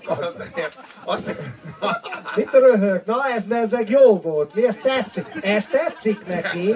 Ez már tetszik neki. Dávid csillag a Hadd szent röhögjen már az koronás. egezen. Izé, ilyen fekete denevérszárnyas ördögök tartsák bazd meg a koronás címert. Mi Dávid csillag. Na, szóval- Ez már tetszett. Mi? Szóval, a lényeg az az, hogy De leugat. döbbenetes, hogy ezen múlt a 2002-es választás többek között, ilyesmiken múlt, hogy a koronát úsztatni. De egy valamit most már itt már azért megfigyelhetünk. Akár a, akár a, a drogtörvényen, akár a koronaúsztatáson, hogy Orbán Viktor jellemének a mélyén, személyiségének a mélyén van egy versengő drive. Van egy nagyon erős késztetés, hogy versenyezzen. Először is saját magával. Valójában nem tudni, hogy mivel, ezt Orbán Apja, az Viktor maga sem érti. az apjával biztos. Orbán Viktor maga sem már érti. pszichológizáló. Valószínűleg az apját, apját projektálja. Tehát valószínűleg mindenhova az apját projektálja. De egy valami már De látszik. nem az apjával, nem az apjáért. Az apja rakta rá arra a vágányra, hogy te csatár vagy, fiam, te focista leszel, és neked mindig győznöd kell. És ez majd még- egyébként, Az összes egyébként fiát bocs, Viktornak meg győzni. De ez majd, ez majd még, ez majd, most még, Ezt még majd nem még, tartunk. várjál, de azt még el kell mondjam, hogy volt egy ilyen film, És az a! Nem, a szegény Johnny és Árnika, van egy ilyen magyar film, egy olyan igazi jó magyar szarfilmet képzeljetek el, és abban játszik az Orbán Viktor, mert van egy, egy foci csapatról szól, ami Egy falusi foci Egy csapat. falusi foci csapat, egy és, ilyen borzasztó cigány és- gyerek és- előkerül és belül végig- benne, és állítólag az a és miniszterelnök. végig, és végig, izé, végig, Komolyan! Kusolj, és végigvernek mindenkit, és akkor az Orbán Viktor is ott játszik ebbe a magyar filmbe. Még lófaszt volt, még ellenzék se volt, de az Orbán Viktor már akkor focizott egy filmbe. Egy magyar mozifilmbe. A szegény John és Árnikába. Ezt ő maga mesélte egyébként, és mondta is, hogy milyen kurva jó az a film. Szóval, szóval a, És állítólag azt mondta, hogy én akarok lenni a center. Én akarok lenni. egy valami már érződik, az az, hogy ez az ember imád hazárdírozni. Imád játszani. Született játékos. Hát az meg egy jó politikus az eleve az. Ő, de meg egy az, broker is. De, ne, de, de a, hogy mondjam, gyakorlatilag 2010-ig, ez mi, jó, nem 2010-ig, mert a, hanem a, az összödi beszédig, ez mindig visszafelé sült el. Orbán Viktornak az volt a, a, a, a fixa ideája, az volt a, a, a, a kényszere, hogy ketté hasítsa a társadalmat, és meg volt győződve arról, tehát, hogy kényszeresen létrehozzon egy, egy ö, billegő szituációt, ahol nyer vagy veszít. Újra meg újra pénzt dobott föl. Újra meg újra hazárdírozott. Rulettezett és a pirosra rakott, mondjuk. És újra, meg újra, meg újra ezt játszotta. És érdekes módon, nagyon kevéssel mindig elvesztette. Mindig a fekete jött ki. Ahányszor, ahányszor játszott, mindig bukta. De nagyon kevéssel. Tehát nagyon jó érzékkel hasította meg a társadalmat, nagyon sok mindenkit tudott maga mellé állítani, de 2006-os összödi beszédig gyakorlatilag mindvégig egy kicsivel több embert állított szembe magával, mint amennyit megnyert. Ez a 2002-es választás, ez a klasszikus esete ennek gyakorlatilag ő a koronaúsztatással, meg számos szimbolikus gesztussal, a milleniumi országzászló lobogtatással, meg mindezekkel a ki nem kényszerített dolgokkal. Tehát ezekre nem lett volna semmi szükség, elég lett volna a jó kormányzás. Na várjál. De mindezekkel Amikor a... megnyerte a Fidesz a választást 98-ban, akkor sose felejtem el, volt egy sajtótájékoztató, rögtön a választás éjszakáján. És egy kicsit őrült, ilyen magyar, nagyon magyar fazon, oda ment, és mondta, hogy az Isten áldását kérem erre a kormány, lenyomott ilyen nagy, nagyon keresztény magyar szöveget, ami akkor még a Fidesztől nem, hogy mondjam, a Fideszhez még már kacsingattak ebbe az irányba, de nem állt annyira nagyon közel. Míg az Áder ezen az éjszakán azt nyilatkozta, hogy hát nagyon remél, hogy a miép nem jut be a parlamentbe. Még nyomták ezt a liberális sódert. És akkor egy, egy keresztény magyar, valószínűleg egyébként egy nyugati emigráns, legalábbis én így emlékszem, oda ment, Isten áldását kérem erre a kormány, és kicsit olyan, olyan nevetséges olyan kínos volt a fideszesekre. Nem az ő világuk nem az ő nyelvük. És akkor az Orbán ezt úgy vágta ki magukat, vagy saját magát is, meg az egész Fideszt a szarból, hogy azt mondta, hogy nem sokára itt van a millenium, és elhárult az útból, hogy méltóképpen megünnepelje a magyarság a milleniumot. És akkor kurva nagy ováció és taps. Akkor volt először nyíltan ez a frontálisan, ez a fajta megnyilatkozás. Hát ez a nemzet, egy félig, ez a, ez a... Egy félig elmebeteg csávónak a kínos, a kínos megnyilvánulására való válaszból. Hát ez a nemzetből való kirekesztés. És a nemzetből való kirekesztés, hogy egy, és itt először Orbán Viktor elkezdett ezek, ezeken a húrokon játszani. Kvázi mi vagyunk a nemzet, ez a nemzet kisajátítás, ti büdös komcsik, ti nem a nemzet vagytok, amire a komcsik értelemszerűen egy nem. Amire a komcsik értelemszerűen egy viszont ki, ö, ö, kirekesztéssel reagáltak, azzal, hogy mondjuk a komcsikat kis, kirekesztik a nemzetből, erre a komcsik az, azt válaszolták, hogy akkor viszont ők kirekesztik Orbán Viktort Európából. És beindult ez a kölcsönös kirekesztés. A jobb oldal kirekeszti a nemzetből a úgynevezett baloldalt, az úgynevezett baloldal meg a jobb oldalt rekeszti ki a, az európaiságból, vagy az emberiségből, ha úgy tetszik, a humánumból, meg a, de az Orbánék kirekesztése 94-ben vagy már előtte elkezdődött, amikor az SDS-ről, aminek az ifjúsági tagozata voltak idézőjelbe, elkezdtek leválni, és benyomultak ebbe a jobboldali politikai űrbe, amit a széteső MDF maga után hagyott. Ha most került fel nemrég a netre a György Péternek egy szárszói találkozón mondott beszéde, ahol gyakorlatilag mint egy ilyen gonosz sámán így kiátkozza az Orbánt ebből a liberális akolból, hogy hát azért Viktor, van veletek probléma. Tehát ez nem 98-ban, meg nem 2002-ben kezdődött. Minden esetre Orbán Viktor már ekkor hazárdírozik. Már ekkor egy virtuális ellenséggel küzd. És az az igazság, hogy ezek miatt veszíti el a választást. A, a, a virtuális polgárháború szítása. Ez az, ami, ez az, ami Orbán Viktornak így visszafelé sül el. Nem Valójában ez, azt nem, ez, nem ez, hanem még nem tökéletes a recept. A polgárháború az most is megvan, de a recept az tökéletes. De szerintem, de szerintem erős volt a recept, csak nem kellett volna feszíteni a húrt. Nem kellett volna addig feszíteni a húrt, amíg elpattan. Az az igazság, hogy Orbán Viktor a a jobb oldal Magyarországon mindig akkor nyert választást, amikor alacsony volt a részvétel, a bal oldal mindig akkor, amikor magas. Világos, van 15%-nyi proli, aki nem megy el szavazni, csak hogyha az aktuális fasiszta Horti Miklós klónt el kell zavarni. Akiről persze azt mondják a baloldalon, hogy itt az új Horti Miklós a fasizmus. Most vagy soha. Ha nem feszíti a végtelenség a húrt, akkor a saját pártjába bukott volna meg. Ő ezzel a hisztérikus, háborús hangulattal érte el azt, hogy végig a pártjába az élen tudott maradni. Itt ennek a fiatal Orbánnak két ellenfele van, az MSZMP, akinél a hatalom ott van, és az a polgári, trianon sérült, ex ilyen volt nemesi arisztokrata Magyarország, akit az MDF képviselt. Először szembefordult ugye a komcsikkal, és, és mind a kettővel.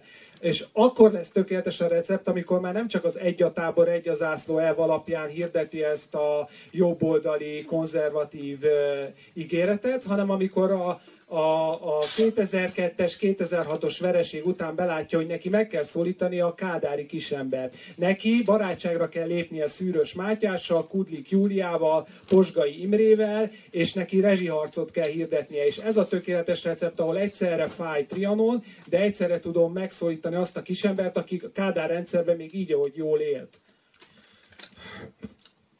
Más faktorai is voltak annak, hogy Orbán Viktor elvesztette a 2002-es választást, és nem győzöm hangsúlyozni, hogy ezek nem a kormányzásával kapcsolatos problémák. Orbán Viktor első miniszterelnöksége a 98 és 2002 közötti négy év Magyarország rendszerváltás utáni történetének legsikeresebb kormányzása volt. Ez tény. Ez tény. Ez tényleg így van. Nem azért vesztette el a választást, mert rosszul vezette az országot.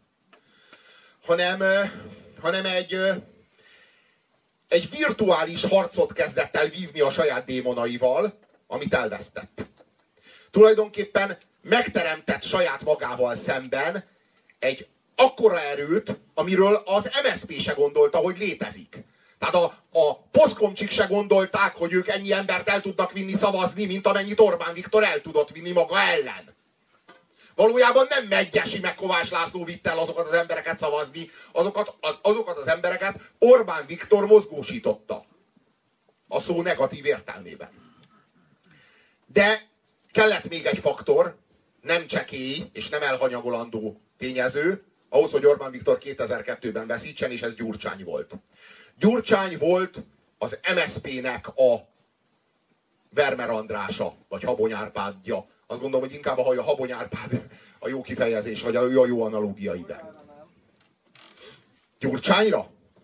Nem jó a habonynak a analógiája, mert a habony az egy ilyen szürke eminenciás, a Gyurcsány meg maga volt egyszer a...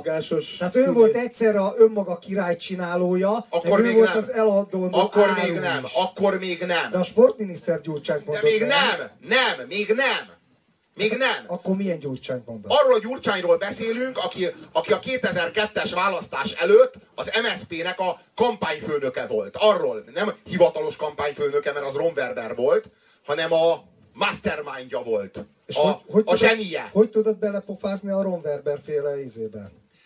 Ő nem, ő, ő nem a kampány szlogeneket, meg a kampány színeket, meg a kampány szimbólumokat találta ki, nem ezeket az ócska reklámcégek által ki, kitalált, meg megkreált, ő neki, ő neki sokkal nagyobb ötletei voltak.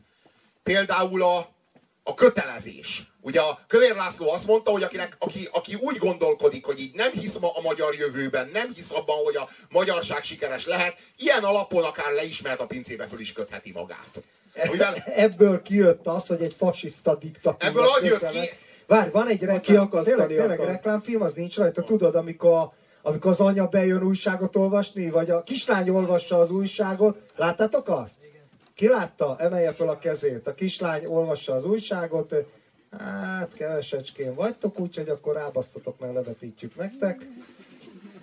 Sokan vannak ma Magyarországon, akik nem tudnak örülni a kormány intézkedéseinek, ők vegyenek egy kötelet és kössék fel magukat, ezzel nagy szolgálatot tennének, mert nélkülük könnyebben és gyorsabban tudnánk megoldani feladatainkat.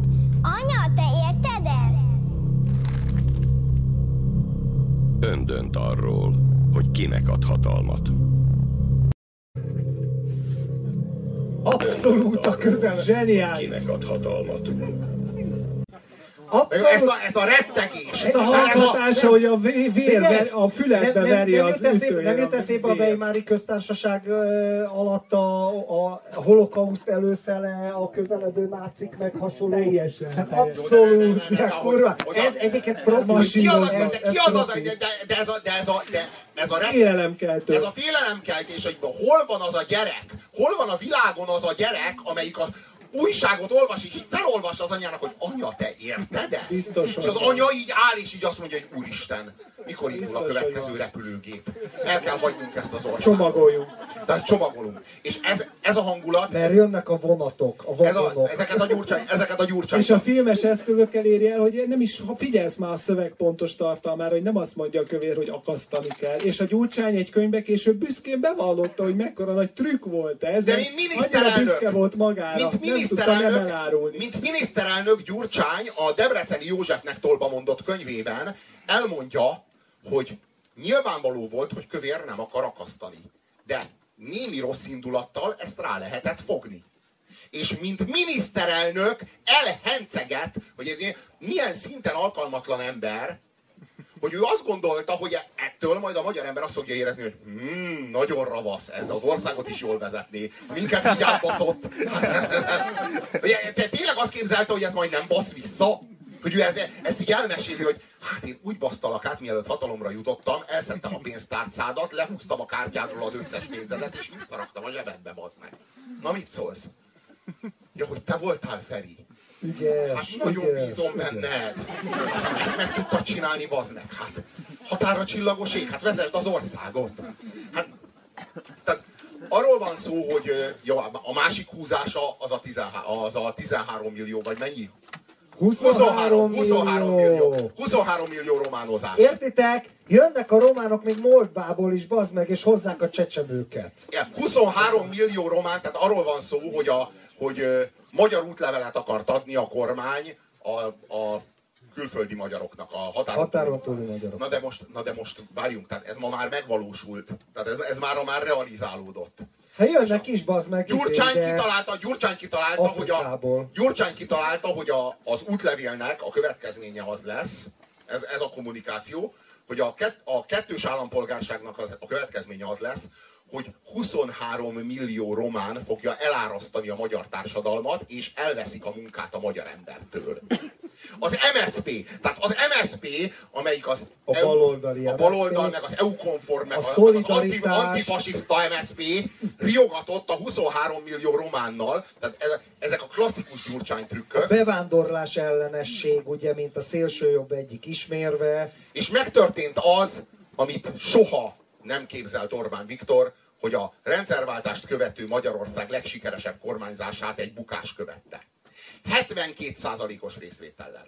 Soha Magyarországon még csak meg sem közelítette ezt választási részvétel. Az 1994-es választás is nagyon polgárháborús hangulatú volt. Általában mindig azok voltak a legnagyobb részvételű választások, amikor a jobboldali miniszterelnököt kellett elküldeni a kurva anyjába. Próbálok finoman fogalmazni. Egy nagyon szép interjúd van a HVG-be, pár évvel ezelőtt, és még mondtad is, hogy egyetlen barátodat ismered, aki nem vett részt a polgárháborús hangulatba, és mélységesen tiszteled érte, mert még te is részt vettél. És azért is, mert nagyon ízléses ember. Kitalálhatjátok, hogy kiről van szó.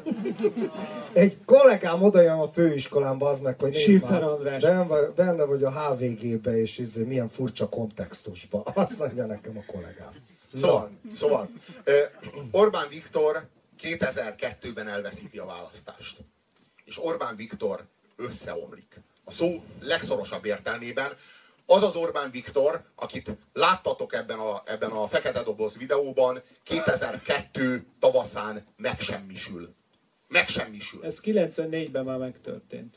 93-ban a legerősebb párt volt a Fidesz. És 94-ben megy a Várszegi Júlia, hogy hívják a Szerintem ez nem Fan igaz. biztos tudja azt a műsorvezetőn Nem, nem, ott. Az Orbán bennézi a hokit egy sötét sátorba, és kezdett, hogy, hogy Viktor értékelné nekünk a választás eredményt. Hát most nem érek rá, De a Fidesz a akkor nem készült győzelemre. Tehát 93-ban felfedezték ugyan- bennük a... 93-ban igen, de 93-ban 94-ben már, de győzelemre 94-ben már, Elég 94-ben gyorsan már nem voltak ez sehol. Jó hát, ott, jó, hát ott is mutyiztak egy ilyen székházat, akkor még egy ilyen mutyival meg lehetett bukni. Hát az ma már, ezek olyan, annak a világnak vége. Ahol csak egy székház. ja. Meg ahol következmények vannak. Szóval Orbán Viktor... Sose voltak, Robi. Orbán, de hogy is nem voltak, hát a, a székház mutyinak az lett a következménye, hogy Orbán Viktor valami nem tudom én 40 valahány százalékról visszazuhant 7 százalékra. Hogy ne lettek volna következmények? Valaha voltak. ha azt a politikai terméket árulod, hogy te vagy a tiszta politikus, akkor vannak ilyen következmények. Ugye 93-ban az, a kisgazda párt állítólag a féregírtós beszéddel bukta el ugyanígy, egy évvel előtte. Ők voltak a legerősebb A liberális férgek. Igen. Igen. Na hát, a, az az igazság, hogy, a, hogy az az Orbán Viktor, akit ismerünk, az ö, 94-ben, amikor megkérdezték a hoki meccs közben, annyit mondott, vagy talán megvárta, hogy véget érjen a hoki meccs, és elmondta, hogy a Varsói gyorseli álltunk, nem lehetett más a következménykész. Tehát, hogy ő ezt egy ilyen frázissal letudta. Tulajdonképpen Orbán Viktornak az a, az a választási vereség kellett. Arra választ- a választási vereségre szükség volt, hogy ő politikailag újra fogalmazza magát jobboldaliként. Ott még Orbán Viktor nem tudta, hogy ő mit akar igazán. Ott ő még liberális akart lenni, de az SZDSZ mögött nem tudott igazán. És a, a, az ő jobboldali fordulata, az kellett ahhoz, hogy a baloldal szénné szarjá, szarrá nyerje magát 94-ben. Ö, ö, azután, 94-es ö, vereség után a, az egész magyar közélet Tehát gyakorlatilag minden pozícióban a baloldaliak voltak, kétharmaddal, balliberálisok, akkor ke- keletkezett ez a nevezék.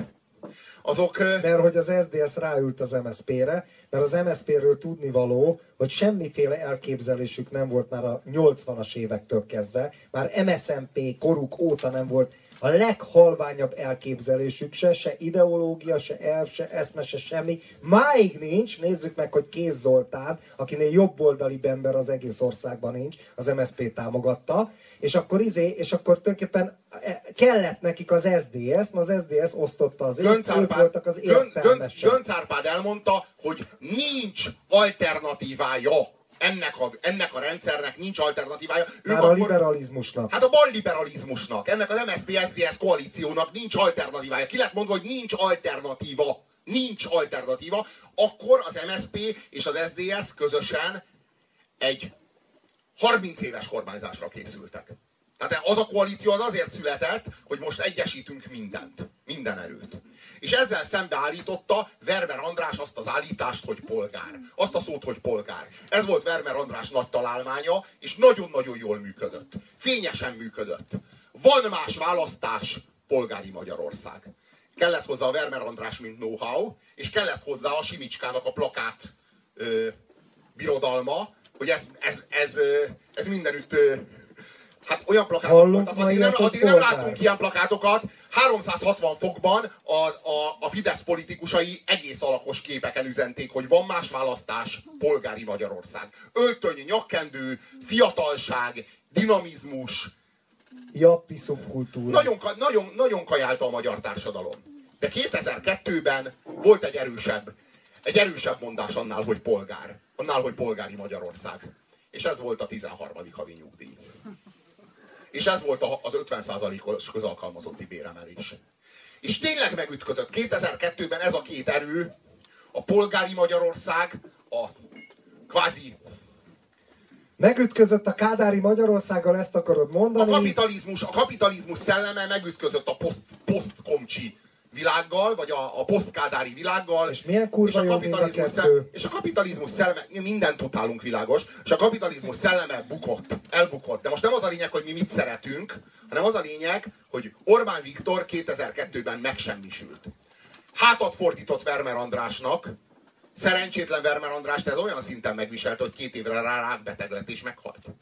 Tehát Vermer András, az, hogy Vermer András elveszítette Orbán Viktor bizalmát, az őt olyan mértékben érintette érzelmileg, hogy rákbeteg lett és meghalt. Bezzeg Habony, amikor elbukta azt a kampányt, a negatív kampányt. Él és rossz Habony Habony, egy- négy- ő onnan vissza tudott jönni. Habony nem veszi a szívére. Na de nem, az a, nem az summa, a fajta. summa summarum, tehát ettől kezdve viszont egy licitálás van a Kádári Magyarországra. Ezt akarod mondani? Tehát egyik Kádári van, akar lenni, van. mint a másik. Pontosan. Megjött, megjött, megjött Habony Árpád.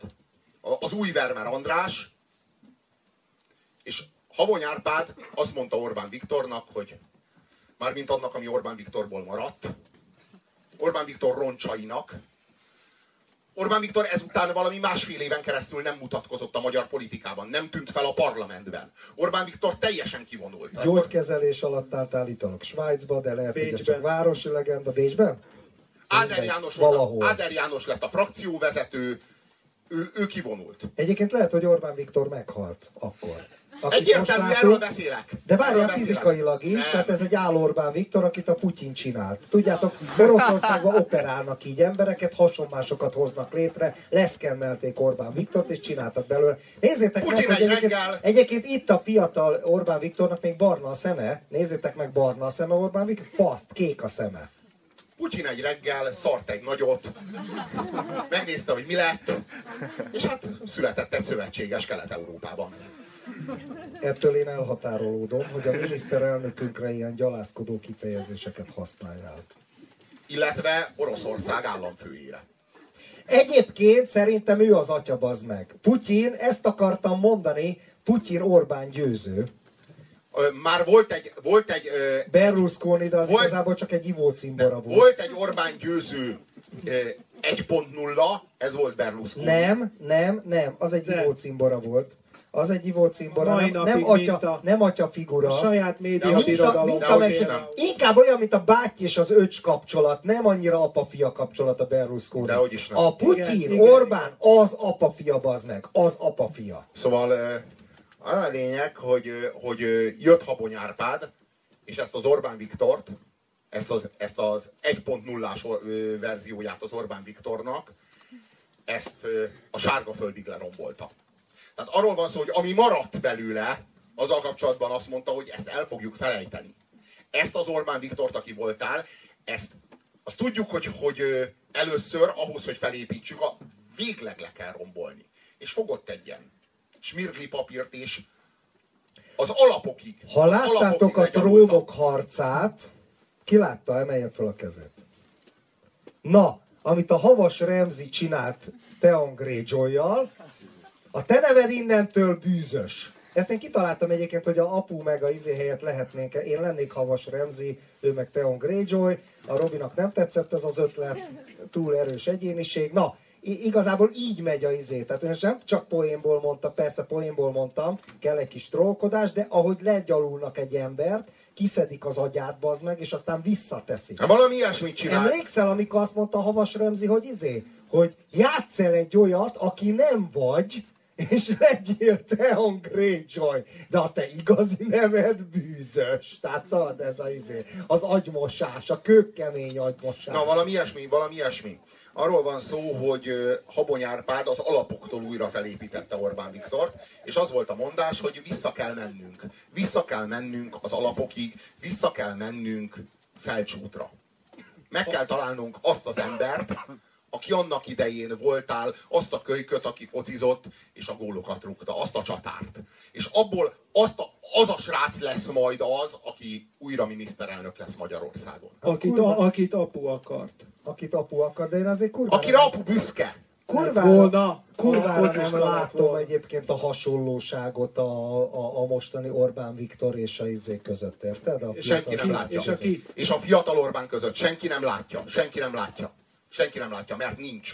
Mert gyakorlatilag nincsen. Az Orbán Viktor az az autonóm személy, Van egy közös szál.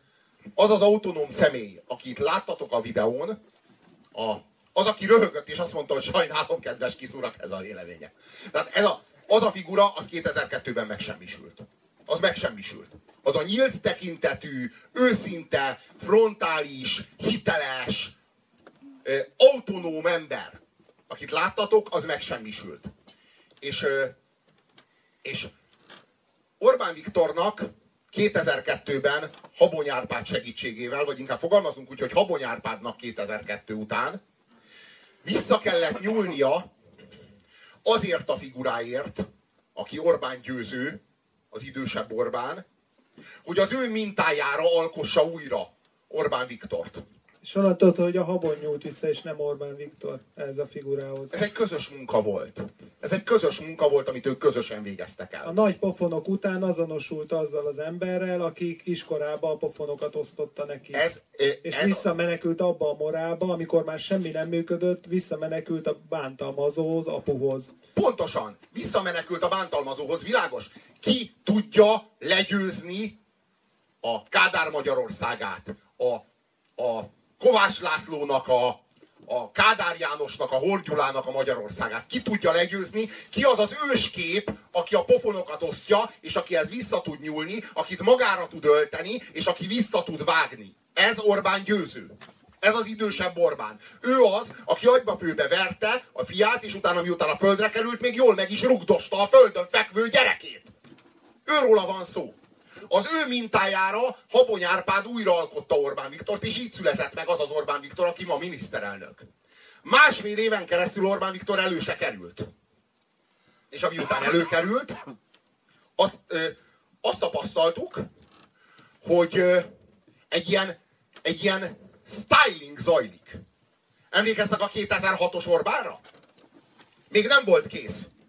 Még félkész volt. Elvesztette ugye a TV vitát.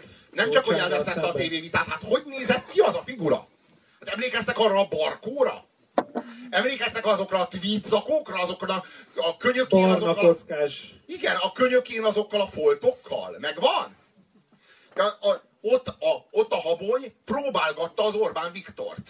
Próbálta az új Orbán Viktor, de még nem volt kész. Még nem sikerült. És nagy valószínűséggel, ha nem jön az Orbán, és nincs az összödi, ha nem jön Gyurcsány Ferenc, és nem jön az összödi beszéd, és, és nincs a tévészékház ostroma, és nincs a, a, a rendőrattak, tehát nincs 2006, és nincsenek 2006 őszének eseményei, az az Orbán Viktor, aki 2006-ban veszített, valószínűleg soha nem tudott volna talpra állni.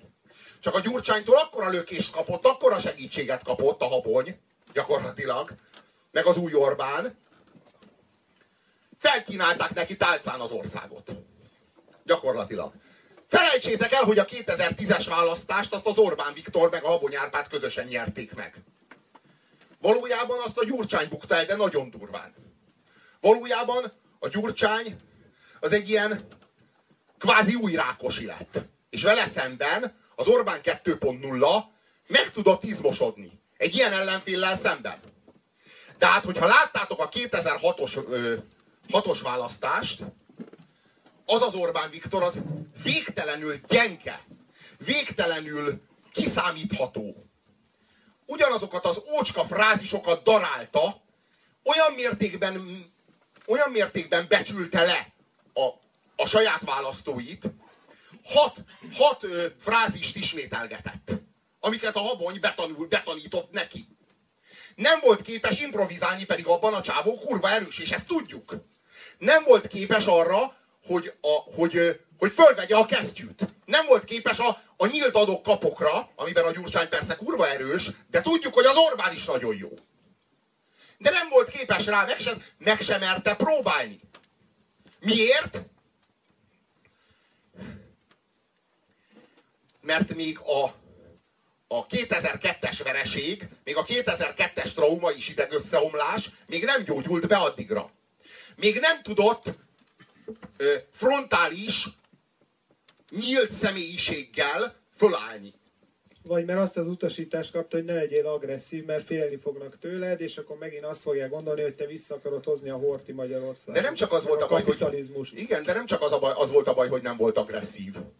Igazából nem arról van szó, hogy nem volt agresszív. Nem volt kreatív. Nem csak, igen, nem volt, nem volt, nem volt proaktív, egyáltalán. Hanem hanem egy, folyamatosan egy védekező állásban volt, és a Gyurcsány pedig, pedig brillírozott, a Gyurcsány fürdőzött ebben a helyzetben. Hát az volt az érzés az embernek, hogy egy vérbeli politikus és egy ilyen droid, Na nyomja a gázt, na nyomja a gázt, miniszterelnök úr, nyomja a gázt, ezt mondta neki a Gyurcsány, erről beszélsz? Ja, ja, ja, ja. Jó, hát az a... Jó lesöp, ott teljesen lesöp. Fölmosott az, Orbán, föl, fölmosott az Orbánnal. Miniszterelnök úr, nem igaz állítás, figyelj, nem igaz országhoz figyelj, vezet. Izé, mi a picsa a címe annak a videónak, ami a Kádár a, a Fideszre való szavazásra buzdít? Tudod, egy ilyen rövid izé.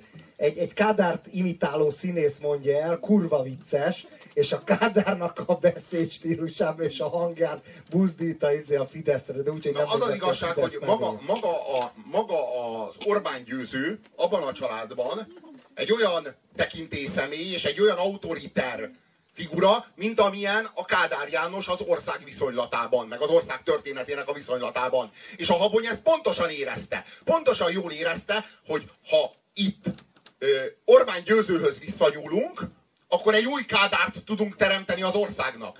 Habony azt érezte meg 2002-ben, hogy Kádár János Magyarországát nem lehet legyőzni. És hogy nem véletlen, hogy Orbán Viktornak ez nem sikerült. Nem sikerülhet. És csak egyféleképpen lehet legyőzni Kádár János Magyarországát, vagyis kvázi nem lehet legyőzni. Egyféleképpen tud győzni Orbán Viktor, hogyha Orbán Viktor integrálja Kádár Jánost a saját személyébe, a saját személyébe olvasztja, ehhez kellett Orbán győző, és és föltámasztja Kádár Jánost, Kádár János abban gyárt belőle, mint amilyen Gyurcsány, mert Gyurcsány vég, végtére is nem Kádár János, Gyurcsány egy Rákosi. És Orbánból le kell gyártani a Kádárt. Ö, és vég, végső soron ez sikerült. Íme. Íme. Akkor figyelj, Robi, Kádár János halhatatlan, nem? Kádár a János... leghalhatatlanabb történelmi figurák. Kádár János Orbán, Orbán győzőből lett feltámasztva.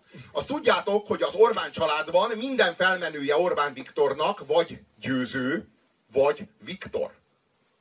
Ami És mondjuk tudjuk, ugyanazt jelenti. Viktor meg a győző ugyanazt jelenti. Ez mit jelent?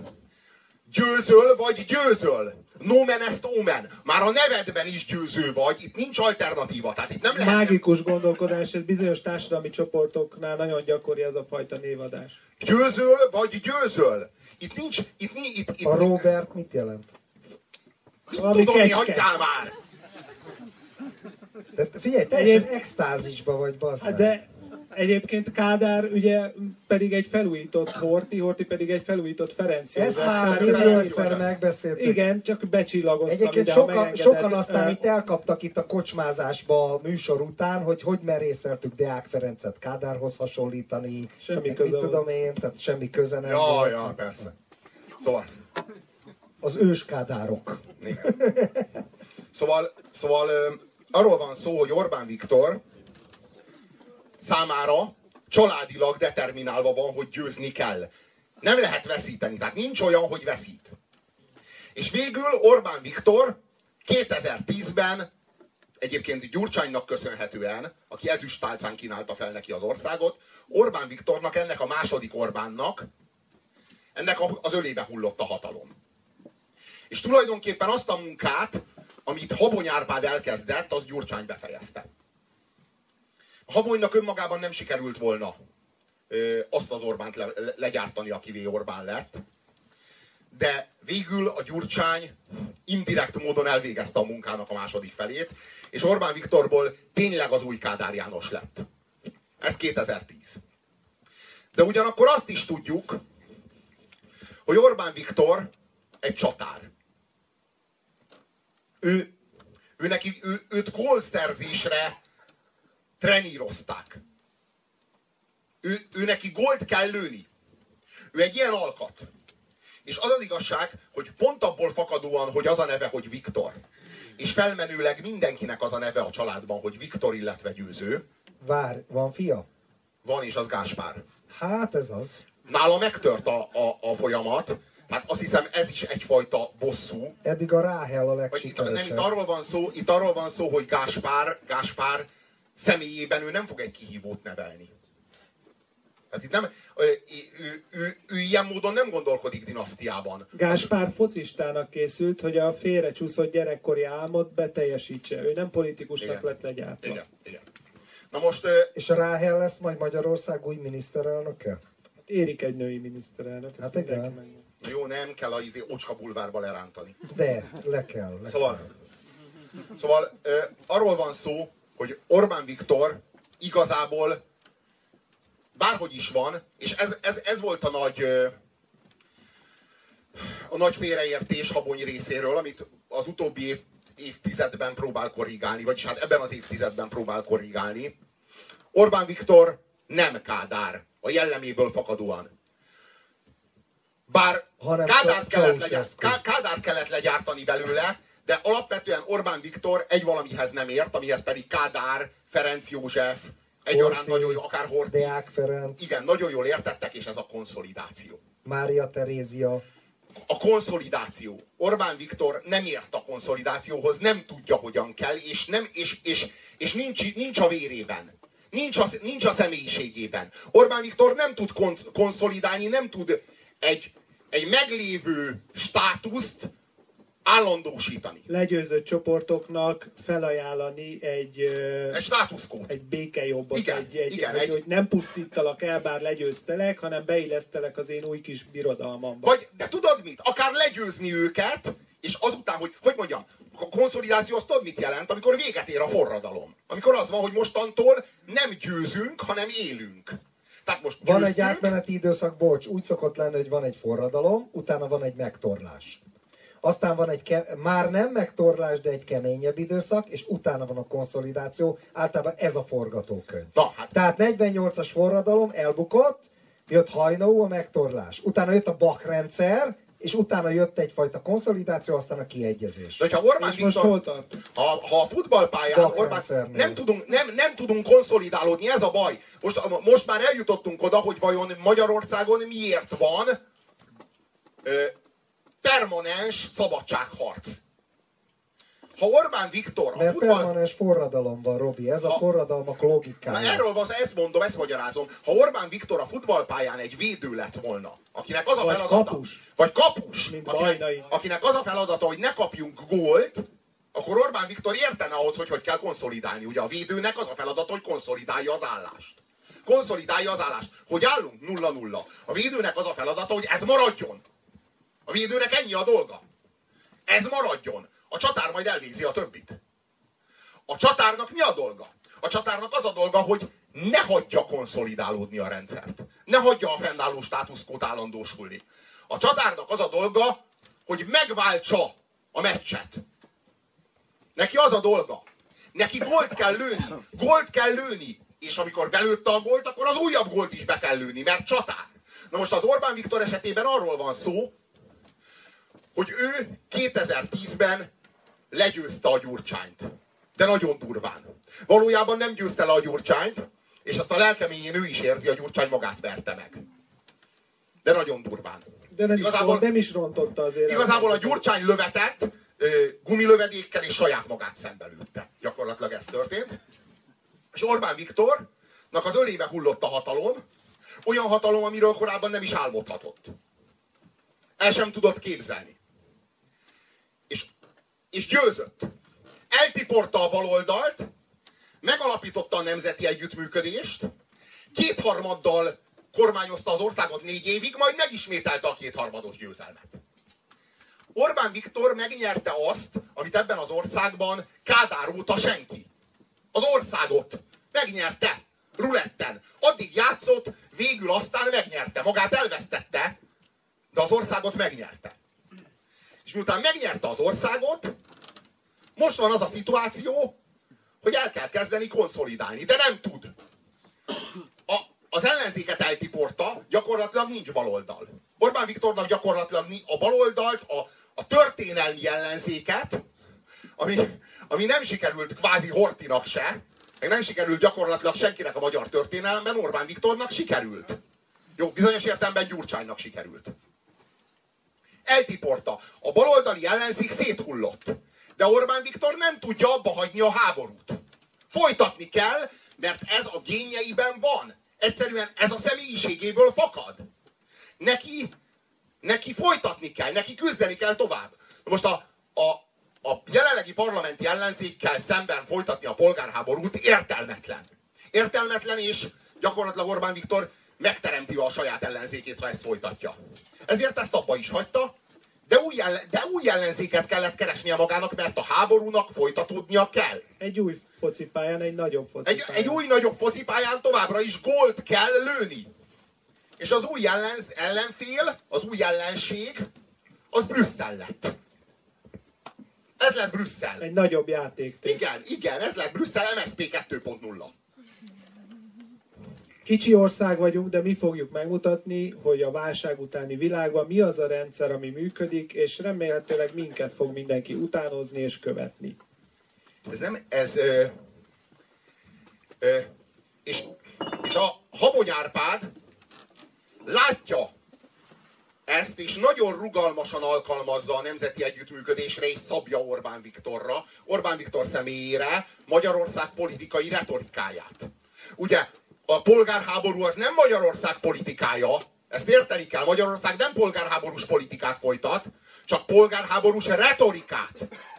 Tehát Magyarország egyáltalán, tehát a, a hülye lenne az Orbán Viktor kilépni az Európai Unióból. Hülye lenne elveszíteni az Európai Uniós támogatásokat. Szó sincs róla. Ő egyszerűen csak valójában ő, ő, ő demózza ezt a harcot. És a habony nagyon-nagyon te, nagyon nagy tehetséggel, elképesztő tehetséggel forgatja ezt vissza a magyar belpolitikába értelmezi ezt magyar belpolitikai viszonylatban. Ugye mit jelent ez? A magyar kisember sajnálja magát. Miért sajnálja? Mert ez a természete, ilyen a himnusza, ez, a, ez az önsajnálat, ez a nemzeti minimum. Ez az alap. Nekünk, nekünk nem jutott dinnye föld, ezek vagyunk mi. Meg a panaszkodás. A sírás rívás. És, És, és a magyar ember természetesen nem tehet semmiről. Tehát nem ő az oka. Mindig mások tehetnek róla, tudjuk kik. De tulajdonképpen a, az, a, a Brüsszel az a, az a polgár zsidója. Ugye a, a kispolgár meg a proli az zsidózhat telibe. A, polg, a polgár az nem zsidózik csak úgy, az brüsszelezik. Annak az egy olyan vízzel felhigított, könnyebben jobban csúszós zsidózás, kvázi, vagy valami ilyesmi. Nem tudom, hogy én mennyire vagyok érthető. Az a, valójában miért élünk mi rosszul? Miért vagyunk milyen, ilyen nagyon szerencsétlenek? Hát mert Brüsszel me- elvette az álmainkat. Mi csatlakozni akartunk a nyugathoz, csatlakoztunk is, de a nyugat közben bezárkózott a saját, el- elzárta tőlünk a, a herendi étkészletet. És ebben azért van is igazság. És nekünk nem jut. Persze, hát kell is, hogy legyen egy kis igazság, és akkor erre egy egész identitást fel lehet építeni. Egy egész identitást. De itt van Orbán Viktor, a harcos miniszterelnök, aki szembeszáll velük. Szembeszáll. És megharcolja azt, ami nekünk jár. Mi jár nekünk? Dán életszínvonal. Hát mi más? És ha nem adja, mert Brüsszel nem adja, mert tudjuk, hogy meg akarják tartani a rendi étkészletet, amit tőlünk loptak, akkor majd Putyin. Akkor majd Putyin. És, és az az igazság, hogy ez a Kádár nosztalgiához nagyon jól illik. Nagyon jól passzol. Érdemes megfigyelni, hogy onnantól kezdve, hogy Orbán, hogy Orbán Viktor leváltotta Vermer Andrást, és előrántotta a pakliból Habony Árpádot, azóta a Fidesz folyamatosan posztkádári retorikával él. Azóta egy kádári beszéd zajlik. A rosszabbul élünk, mint négy éve, az egy klasszikus posztkomcsi kampány volt. Ugye, lebutítani a világot zsömle, nem zsömlére. MSP nem zsömle, Fidesz zsömle. Hát erről szólt a rosszabbul élünk, mint négy éve, ráadásul nem volt igaz. Hát hogy lehet azzal kampányolni az 50%-os közalkalmazotti béremelés után, meg a 13. havi nyugdíj árnyékában, hogy rosszabbul élünk, mint négy éve. De a Habony pontosan tudta, hogy ebben az országban tök mindegy, hogy hogy élünk. Mert az, a megélés az az, hogy rosszabbul. Nem, ez nincs kapcsolatban az életminőségünkkel, vagy az életszínvonalunkkal. Ez a szellemünkkel van kapcsolatban, és a Habony már akkor ráérzett erre. Pontosan jól érezte. Csak hát ö, 2006-ban érdekes módon kiderült, hogy ennyire mégse lehet lebecsülni a társadalmat. Hát meg negatív kampány volt, ami nem nagyon jött be, nem is használták az elmúlt évtizedekben. Tehát ez Nem szereti a negatív kampány, és mi volt, mi volt szembeállítva a rosszabbul élünk, mint négy éve kampányával? több pénzt az embereknek. Igen, MSP. igen, igen. Igen. Ez a mondás volt, hogy igen. Egy választáson olyan kampányjal lépünk fel, ami egy népszavazáson értelmezhető, mert ott lehet igennel, meg nemmel szavazni. A választáson nincsen, hogy igen. Melyik pártra szavazol? Igen. Ez, és működött. Na jó, de MSP egyelő igen, és ott állsz a fülkébe, és valahova be kell Hát világos, hát az a, az a nyerő, az a, az a párt a nyerő, amelyik kisajátítja azt a fogalmat, hogy igen. Hát az igen, az kurva jó. Hát majd biztos, hogy nem. Hát nehogy már nem. A nem, az azt jelenti, hogy zsömle, nem zsömle. Az igen, az a zsömlét jelenti. De ez reklámpszichológiai közhely, az emberek sokkal szívesebben és bátrabban felvállalják bármivel kapcsolatban az igent, mint hogy kiálljanak egy nem mellett. Igen, mert az emberek szeretnek azonosulni. Valahová tartozni. Igen. Igen. Szóval, hogy az a, az a lényeg, hogy, a, hogy, hogy Orbán Viktor 2010-ben gyakorlatilag Habony Árpáddal közösen hatalomra juttatta Kádárt újra, de mint Kádár, Orbán Viktor nem tud működni. Tehát Kádárként a hatalmat megszerezni tudja, de Kádárként a hatalmat működtetni, azt nem tudja. Nem tudja, mert alapvetően hiányoz, hiányzik belőle az a mentalitás, ami a konszolidáláshoz kell. A miniszterelnök Orbán, de a köztársasági elnök Orbán vajon nem tud-e majd konszolidálni? De ahhoz elnöki típusú rendszer kéne, nem? Ahhoz totális média kontroll kell például. Egy Berlusconi típusú médiabirodalom, egy Berlusconi típusú gazdasági fölény. Nem csak a politika világában vannak állásaim, hadállásaim, de a gazdaság világában is. Megkerülhetetlen vagyok. Szóval arról van szó, hogy az az Orbán Viktor, aki kiszabadult az apjának az árnyékából, és az apjának az ütlegelő öhle, az elhárult a feje fölül, és gyakorlatilag épp pszichével ki tudott lépni ebből, ebből a pokolból, ami a, ami a, a tinédzser korát jellemezte, ugye Orbán, Orbán győzőnek az árnyékából. Ez az Orbán Viktor feltámasztotta saját magában Orbán győzőt, és egy Kádárt gyúrt ebből mi, mini, miniszterelnökként. És gyakorlatilag ez az Orbán Viktor vezeti most ezt az országot. Nincs kapcsolata, vagy nagyon kevés kapcsolata van a 2000, a, a 98 és 2002 közötti Orbán Viktorral. Szinte semmi. Tulajdonképpen el tudom mondani, hogy, hogy, hogy, hogy egy, tudok mondani egy jó analógiát. Láttátok a keresztapában a film elején a Michael Corleone-t? A film elején, aki visszajött a frontról. És, és, és egy tök azonosulható, ilyen nyílt tekintetű srác volt. Na, ő a 98 és 2002 közötti Orbán. És láttátok a keresztapa második részének a végén azt a Michael Corleone-t, aki végez Frédóval a testvérével?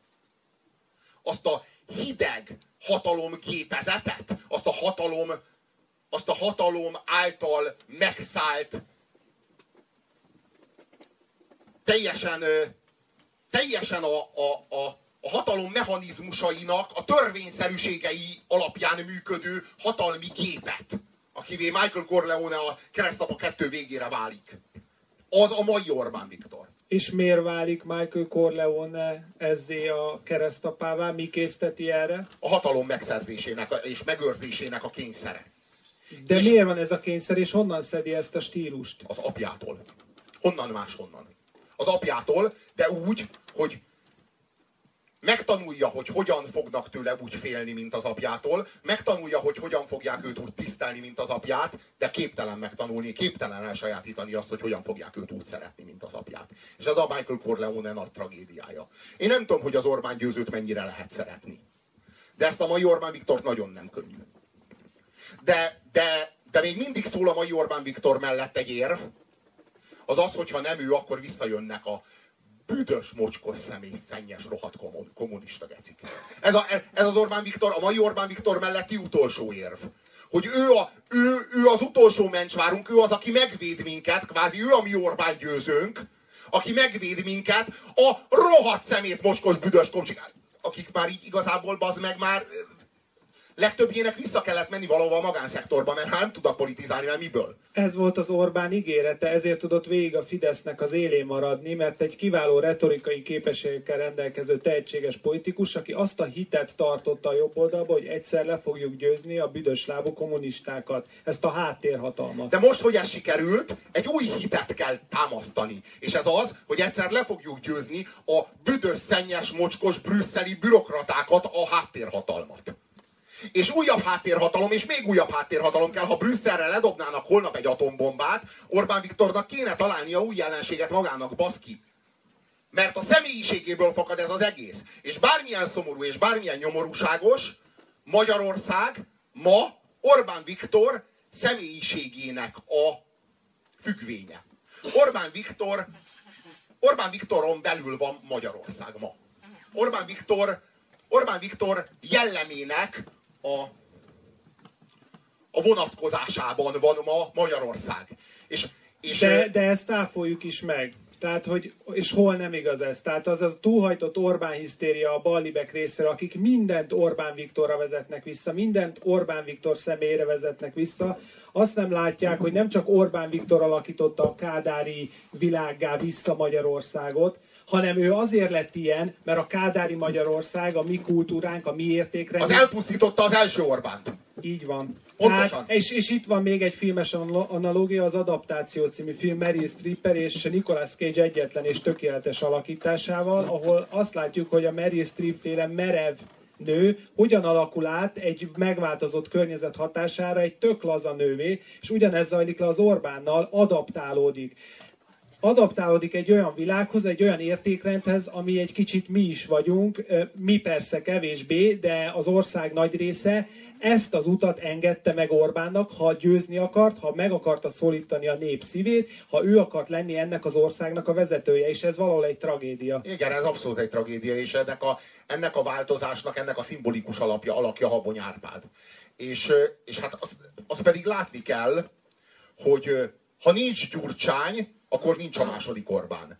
A második Orbán elsősorban nem Habonynak, hanem elsősorban Gyurcsánynak a következménye. Volt valaki, aki Orbánnál is többet kockáztatott. Igen, volt egy, nagyobb, volt egy még nagyobb szerencsejátékos, egy Aki- még nagyobb hazárdő. Aki úgy kockáztatott, hogy nem alakította át a saját pártját a saját képére, a saját hatalma alá, hogy 93-ban Orbán ezt már elvégezte. Ő így kockáztatott, és amikor vesztett, akkor, Akkor nem nem egy kicsit vesztett el bukott, mindent. hanem minden. Igen. Akkor nem vesztett el mindent, nem úgy, mint Gyurcsány, aki még nagyobb hazárdőr volt, mint ő, és készen állt úgy hazárdírozni, hogy nem pusztán más pénzével játszik, de még az öltöny, ami rajta van a kaszinóban, még az is kölcsönzőből van.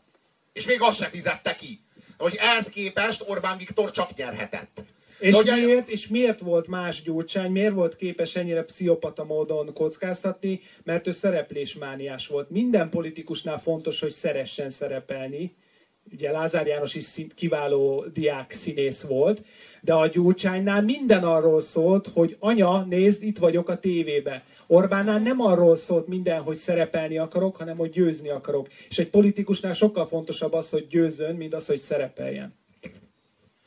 Ez volt az Apu azért iszik, mert te sírsz rendezvény, és arra tettünk kísérletet ma este, hogy Orbán Viktor jellemét megfejtsük.